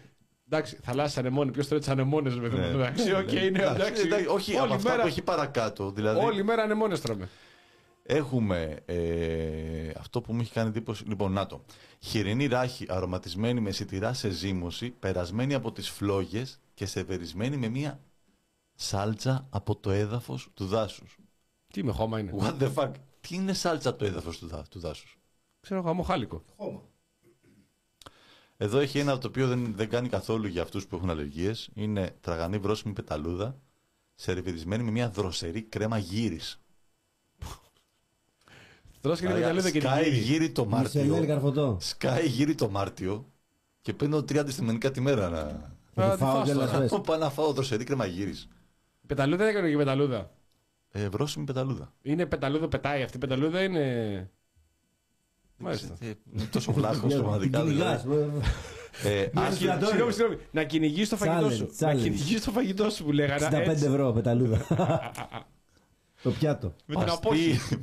παστή γλώσσα αρωματισμένη με μαστίχα και θαλασσινό Καλά, νερό. αυτό Αυτός τρώω κάθε κομπλέ, μέρα, εντάξει. ναι. Σερβιρισμένη με σέσκουλα μαγειρεμένα Σέσκουλα. σε ζεστό βούτυρο, παλαιωμένα ψητά κεράσια, μάραθο, ελληνικό χαβιάρι, σάτσα Γενικά- κρασιού από ραβέτη. Τι στο διάλογο θα μας Γενικά στο Delta Restaurant παίζει πολύ χώμα. Πολύ χώμα. Παίζει έτσι. πολύ γη, παίζει πολύ. Το, το έχουν δει έτσι. Το είχα ψάξει και πιο παλιότερα το μενού του και δεν για να πάω, αλλά. Άστα τώρα. Το είχα, το είχα διαβάσει το αφιέρωμα ότι είναι πολύ. Σου είχε πει ένας με φίλος τη που είχε γη, πάει. με τα. Δεν έχω πάει. Αλλά παίζει πάρα πολύ με το χώμα, με τη γη, με τα λουλούδια, με τη γύρι, με τις πεταλούδες. Δροσερή κρεμαγύρι, πραγματικά Ναι, κλείνουν τα μάτια μου. Δηλαδή. Δεν, δεν θα ξαναδώ ποτέ άμα το φάω. θα ξεκολλήσουν οι Μετά φακοί είσαι- μου, θα μετά- πέσουν όλα, θα πέσουν κάτω. Έχεις κατευθείαν την κορτιζόνη μαζί Ναι, σου. ναι, για ναι, να- βαρά, ε, ναι, ενδοφλέβη. Στο σερβιτόρο. Σερβίρε, πάρ την ένεση. Όταν τη φάω, χτύπα την. Σε βαράει στο, στο μπράτσο, πάω απευθείας. 120 ευρώ. Σας άρεσε. εκεί πιστεύω. ε, Κρίση, κρίση. εκεί πιστεύω τρώει ο, ο Οι Στάσης. τιμές πώς κυμαίνεται; Ναι, Όχι, απ' τα- δεν έχει. Α, δεν έχεις τιμές. Χαζός, ρε. Α, εντάξει, έλεγα πριν τι τιμές. Θα βάλω στο πληρωμένο άρθρο τώρα εδώ πέρα τις τιμές. Τρελαθούμε. Εντάξει, ρε φίλε, καλά, δεν είναι για σένα, θα πάντα φάσει βρόση με τα λούδα. Εγώ πήγα, έφαγα παιδιά κάτι εξαιρετικά Ούτε πιστεύω, παϊδάκια. πιστεύω ότι ο μέσος αναγνώρισης του εφημερίδα θα φάει. Καλά, ναι, βρόση εντάξει, με ας τα τα λούδα. βρώματα. Δεν είναι για μας χνότα το τους. Delta, παιδιά. Εμείς είμαστε λαϊκά. για Στο Τζίμι στο Για το Βύρονα. Τζίμι. Τζίμι στο Βύρονα. Σουβλακάρα. Φοβερό. Όχι, Σουβλακάρα. έφαγα παϊδάκι, φίλε, Παιδιά, καταπληκτικό. όχι, εκεί. όχι, όχι διαφήμιση, έτσι. Δεν, μα- δεν τα παίρνουμε από το Jimmy. Σουβλακάρα. Όχι, δεν δεν τα τα παίρνουμε. Έχει δεν τα πάει και το παίρνουμε. κούμπο εκεί πέρα. Ε; Έχει πάει και το κούμπο. Γι' αυτό όλα τα λαϊκά παιδιά εκεί από ζωγράφου που πηγαίναμε τώρα. Φοβερό σουβλάκι, καλαμάκι, φοβερό. Και χωρίς χώμα. Όχι, Τα είχαν καλά. εξοικονίσει Τα τα χώματα άσε για τον Δέλτα. Άσε για τον Δέλτα. Εκεί να Του λέω- μην κρατσανάει στο στόμα το Του χώμα. λέω έχεις ανεμόνια. Σφαίρα εγώ μου λέει ένα κιλό ανεμόνες μου λέει τώρα. Θα σου δώσω κάτι όλα ανεμόνες θα τα Γάλακτος. δεις. Θα τα δεις όλα ανεμόνες. Οπότε, παιδιά, ε, εγώ πάντως να ξέρεις, Γιάννης, το έχω Παρακαλώ, ξαναπεί, μια και παρακαλώ. σιγά σιγά φτάνουμε στο τέλος και έτσι έχουμε ελαφρύνει και τον τόνο, ρε παιδί μου, της εκπομπής, ότι τα τρώω όλα. Δηλαδή, αυτό που μου έχεις πει τώρα, ειλικρινά έχω πεινάσει. Με το και έχω κουτάλι, λιγούρα. έτσι. Σου άνοιξε Όχι, η όρεξη. Τα δοκίμαζα όλα αυτά. Και το χώμα και τη γύρι και την πεταλούδα. Εντάξει, μην θε την πεταλούδα, θα μου πεις τώρα. Πάω να τρώω πεταλούδες, λες είμαι κανένας ψυχοπαθής. Αλλά θα τα τρώγα, ρε φίλε, έτσι απερίεργα, να δω τι είναι. Αλλά δεν τα πλήρωνα. Δηλαδή, αυτό, αυτό το θέμα. Δηλαδή, αν Πω, πήγαινε, τσιφούτη, αν πω, πω. πήγαινε και μου φαινε ένας μια βρόσιμη πεταλούδα και μετά από πάνω μου πέταγε και μια θαλάσσια ανεμόνη και μου έλεγε 300 ευρώ, θα του έλεγα θα φωνάξω αστυνομία. Δεν, δεν γίνεται. Άμα κορυδεύει εμένα, Θα σε συλλάβουνε. φάτε εσύ την ανεμόνη. θα σε συλλάβουνε γιατί χρεώνεις τόσο να τρώμε χώμα. Α το πάω έξω σε μια γλάστρα και τρελαίνομαι στο χώμα και στο χαλίκι. Αλλά αυτά τα γκουρμέ, να ξέρετε ότι εμένα μου αρέσουν πάρα πολύ γενικότερα. Δηλαδή, μου αρέσει να πηγαίνω να δοκιμάζω έτσι περίεργες γεύσεις. Θα κανονίσουμε να πάμε μια μέρα όλο τυπογράφο και τυπογράφο. Τι να... Πού να πάμε στον Πριν την Δέλτα; εκπομπή. Πριν την εκπομπή πάμε στον Δέλτα. Μήπως θα βγάλουμε Δεν το θα Δέλτα. φτάσουμε εδώ, φίλε. Δεν Θα σκάσουμε καταρχάς. δεν πάμε να μιλήσουμε. Τόσο Θα βάλουμε φαγητό. ρεψίματα στα, στα μικρόφωνα. Εδώ. Θα, πετά, θα πετάμε ταλούδες. Ρομαντική εκπομπή. Έχω πεταλούδες στο μάχη μου. Ναι, Αυτό, ναι, τους ναι, ερωτευμένους. ναι, στο Ναι, πόδι μπράβο. Ερωτική εκπομπή. Θα, είναι- θα βγάλουμε γραμμές εκείνη τη μέρα. για Λοιπόν, αφιερώσεις. έχουμε δει κάτι, έχουμε διαβάσει κάτι για αυτή τη βδομάδα που θέλετε να το μοιραστούμε. Βλέπω το Τζάμερ στο... Το τελείωσα. Μιλάμε τώρα για πολύ σκληρό έτσι. Σκληρό, σκληρό. Και τελευταίο επεισόδιο πολύ σκληρό. Τι- τι- τι κα- έχω δει ντοκιμαντέρ, έχω δει διάφορα, έχω δει, την, ε, έχω δει καταθέσεις στη δίκη που υπάρχουν στο YouTube, Ναι, να- ναι, τις ναι, δεις ναι, πραγματικές. Ε, εντάξει, η κινηματογραφική τέλος πάντων μεταφορά, όχι κινηματογραφική, τέλος πάντων. ε, Της σειράς, ναι, της σειράς τηλεοπτική, είναι, ναι. είναι εκπληκτική. Πολύ ωραίο. Μου Πολύ άρεσε ωραίο. πάρα πολύ. Φοβερή ερμηνεία του πρωταγωνιστή, Netflix, του έτσι, Evans, Netflix, ε, 8 επεισόδια ε, για την ε, ιστορία του serial killer του Jeff Dahmer στο Milwaukee, μια και είπαμε το κούμπο προηγουμένως, Έτσι, στο έτσι. Milwaukee, τη αρχές της δεκαετίας του 90. Ε, υψηλή δραματοποίηση γενικότερα σε πολύ μεγάλο επίπεδο. Πολύ flat, έτσι όπως ήταν να κάνει να φύγει στα πρώτα πέντε επεισόδια, με μη- λίγο πιο γρήγορη αφήγηση στα επόμενα πέντε. Μας πιάνει από την αρχή, ουσιαστικά βλέπουμε όλη τη ζωή του Ντάμερ μέχρι το τέλος ουσιαστικά. Ε, το οποίο έχει πάρει πάρα πολλές καλές κριτικές, συζητιέται πάρα πολύ γενικότερα και είναι ένα πολύ δυνατό, το οποίο μάλιστα κυκλοφόρησε και στο Netflix χωρίς πολλή διαφήμιση, χωρίς Ναι, πολλή ναι, ναι. συζήτηση. βγήκε κυρίως και ε, ε, το βλέπουν κυρίως από τις συζητήσεις που κάνουν οι θεατές μεταξύ τους λόγω του Και ίντερνετ. εγώ έτσι το βρήκα σε συζητήσεις, Ναι, ναι, ναι. σε σχόλια. Και το Αθηνά είδα πάρα πολύ ωραίο. Ωραίο ήταν. Πάρα πολύ. Του Το Βαβρά, τέλος ε. λέει το βρίζαν όλοι. Ναι, εντάξει.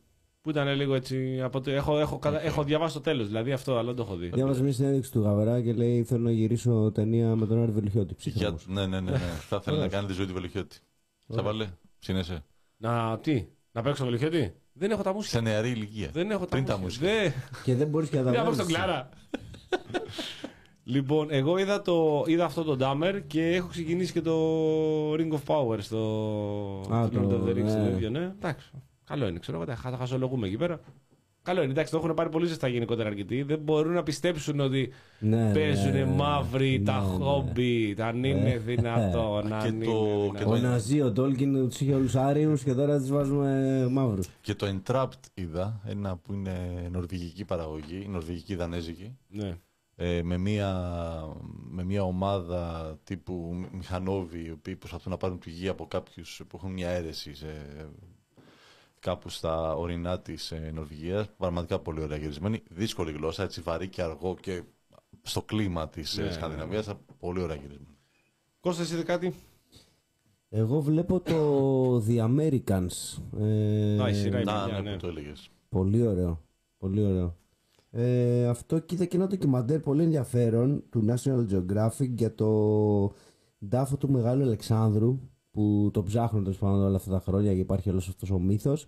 Αλλά είναι μια γυναίκα από το ε, αρχαιολόγος από το αρχαιολογικό της Αθήνας ε, μια Ελληνίδα η οποία είναι ε, πάρα πολύ κοντά στο να τον βρει και έχει σκάψει ένα πολύ μεγάλο κομμάτι της Αλεξάνδρειας ε, στο κέντρο της Αλεξάνδρειας σε ένα πάρκο εκεί που έχει η Αλεξάνδρεια ε, και πιστεύει ότι είναι, είναι πολύ κοντά εκεί πέρα γιατί ανακάλυψε για πρώτη φορά το, το τετράγωνο των βασιλέων δεν ήξεραν ότι είναι εκεί και τελικά το βρήκε αυτή και σύμφωνα με διηγήσεις ε, ο, Ναι. ο Στράβωνας είχε πει ότι είναι εκεί ο τάφος. Δηλαδή ότι τον είχε δει ο Στράβωνας και είπε ότι είναι στο King's Quarter τέλος πάντων, του Royal Quarter της Αλεξάνδρεια. Οπότε πιστεύει ότι είναι πολύ κοντά. Αυτό Θα το βρούνε είναι το 18 απλά βέβαια. εκεί- θα, θα βρουν ότι εκεί ήταν ο τάφος, δεν θα βρουν τον τάφο. Δεν ξέρω, ναι. Οπότε δεν ξέρω. αυτά και εγώ που έχω διαβάσει, έχω δει και τα λοιπά, ότι είναι αδύνατο να βρεθεί. Δεν θα υπάρχει Ναι. τάφος. Ήταν πολύ γνωστός. Ήταν, ένα... ήταν το πρώτο ίσως τουριστικό αξιοθέατο του- των αρχαίων χρόνων. Δηλαδή όλοι ξέρανε που είναι να το επισκεφτούν. Ναι, ναι. Και λόγω των απανωτών ηλασιών και τα λοιπά δεν έχει μείνει τίποτα. Απλά θα οριθετήσουν ότι εδώ ήταν ο τάφος του Μεγάλου Ναι, Αλεξάνδρου. πιθανότατα ναι. πιθανότατα Αυτό το ναι. κινηματογραφικό Α, ότι εννοείς μπορείς να βρεθεί να ασύλλητος. μπεις μέσα ή έστω κάτι πέτρα πάνω στην πέτρα. Ναι, ναι, ναι. Γιατί όλοι οι Ρωμαίοι αυτοκράτορες επισκεπτόντουσαν τον τάφο του Μεγάλου Αλεξάνδρου, τουρίστες, διηγητές. Ήταν, από το, ήταν το πρώτο ιστορικό ξεθέατο. Όλοι ξέρονταν εκεί. Και από εκεί πέρα μετά υπήρχαν και πιο πριν οι απαγωγές του σώματος, του πτώματος Ναι, και όλα ναι, τα ναι, υπόλοιπα. ναι, ναι, ναι. Οι μεταφορές του σκηνόματο του Μεγάλου Αλεξάνδρου. Απλά μπορεί να οριοθετήσει ότι εδώ κάποτε. Εδώ ναι, αυτό. Ήτανε- Και πάλι αυτό θα είναι τεράστια είναι, είναι ανακάλυψη. μια μεγάλη επιτυχία, ναι. Αν, γι- αν είναι εκεί τέλος πάντων. Να θυμίσουμε πριν κλείσουμε ότι ο, που είναι ο τάφος του Μεγάλου Αλεξάνδρου άφησε να νοηθεί ο Αντώνης Σαμαράς ήταν στην Αμφίπολη μόνο και μόνο προκειμένου να, σωθεί, να διασωθεί πολιτικά το 2014-2015 που έλεγε θα εκπλαγούμε με το τι θα δούμε και δεν ξέρεις τι μπορεί να έχει εκεί κάτω στον τάφο της Αμφίπολη στον Τίβο Κάστα. Όπου τελικά Καστά, ναι. δεν ήταν καστά. ναι. Ε, που ε, να πούμε ότι ο, με- ο Σαμαράς είχε, έχει κόλλημα με τη Μακεδονία. Έτσι, δηλαδή είναι τεράστιο το κόλλημα που έχει αυτός ο τύπος. Ενώ είναι από τη Μεσσηνία. Ναι, ναι, είναι από τη Μεσσηνία. έχει τεράστιο κόλλημα με τη Μακεδονία και τον Αλέξανδρο και την Ελλάδα μας. Ναι. Ελλάδα, ρε. Ελλάδα. Ελλάδα, ρε. Ξέρεις την Ελλάδα. Ξέρεις. Μόνο εδώ, ρε, μόνο εδώ, μόνο εδώ. Ρε, ήρθαν οι Μεσίνοι, ήρθαν οι αγροτοκαλλιεργητές από τη Λακωνία. Δηλαδή, Μάρτον. Δεν μπαίνεις. Δεν- Αυτό ακριβώς. Δεν μπαίνεις. Δεν άμα θέλεις να πάρεις, δεν μπαίνεις. Λοιπόν, κυρίες και κύριοι, φτάσαμε στο τέλος. Σιγά σιγά. Ε, θα τα ξαναπούμε την επόμενη Τρίτη, 9 με 11, όπως κάθε Τρίτη για όλη την σεζόν και τις προηγούμενες. Η εκπομπή θα παραμείνει στο YouTube. Θα ανέβει κάποια στιγμή και στο Mixcloud μαζί με τις επόμενες όταν κάποια στιγμή αξιοθούμε, να- αξιοθώ εγώ δηλαδή να τις βάλω. Θα, την, στην εκπομπή θα παραμείνει στο YouTube. Άμα θέλετε να την ξανακούσετε, την προτείνετε σε φίλους, να πατήσετε τα like σας, τα share σας, τις κοινοποιήσεις σας. Ό,τι πατιέτε, πατήστε το. Subscribe, κουδουνάκια, όλα. Όλα, όλα, όλα. Μην λυπηθείτε τίποτα. Ό,τι πάνω εκεί μπορεί να πατήσετε, χτυπήστε το. Χάρης Ζάβαλο, Γιάννης Μπάκος, Καληνύχτα σε όλους. Κώστας Λαχόπουλο. Καληνύχτα. Θωμάς Γιώργας ήταν σήμερα μαζί μας. Δημήτρης Κούλαλη, μιλήσαμε προηγούμενο στο τηλέφωνο. Ανανεώνουμε το ραντεβού για την επόμενη Τρίτη. Καλό βράδυ σε όλους.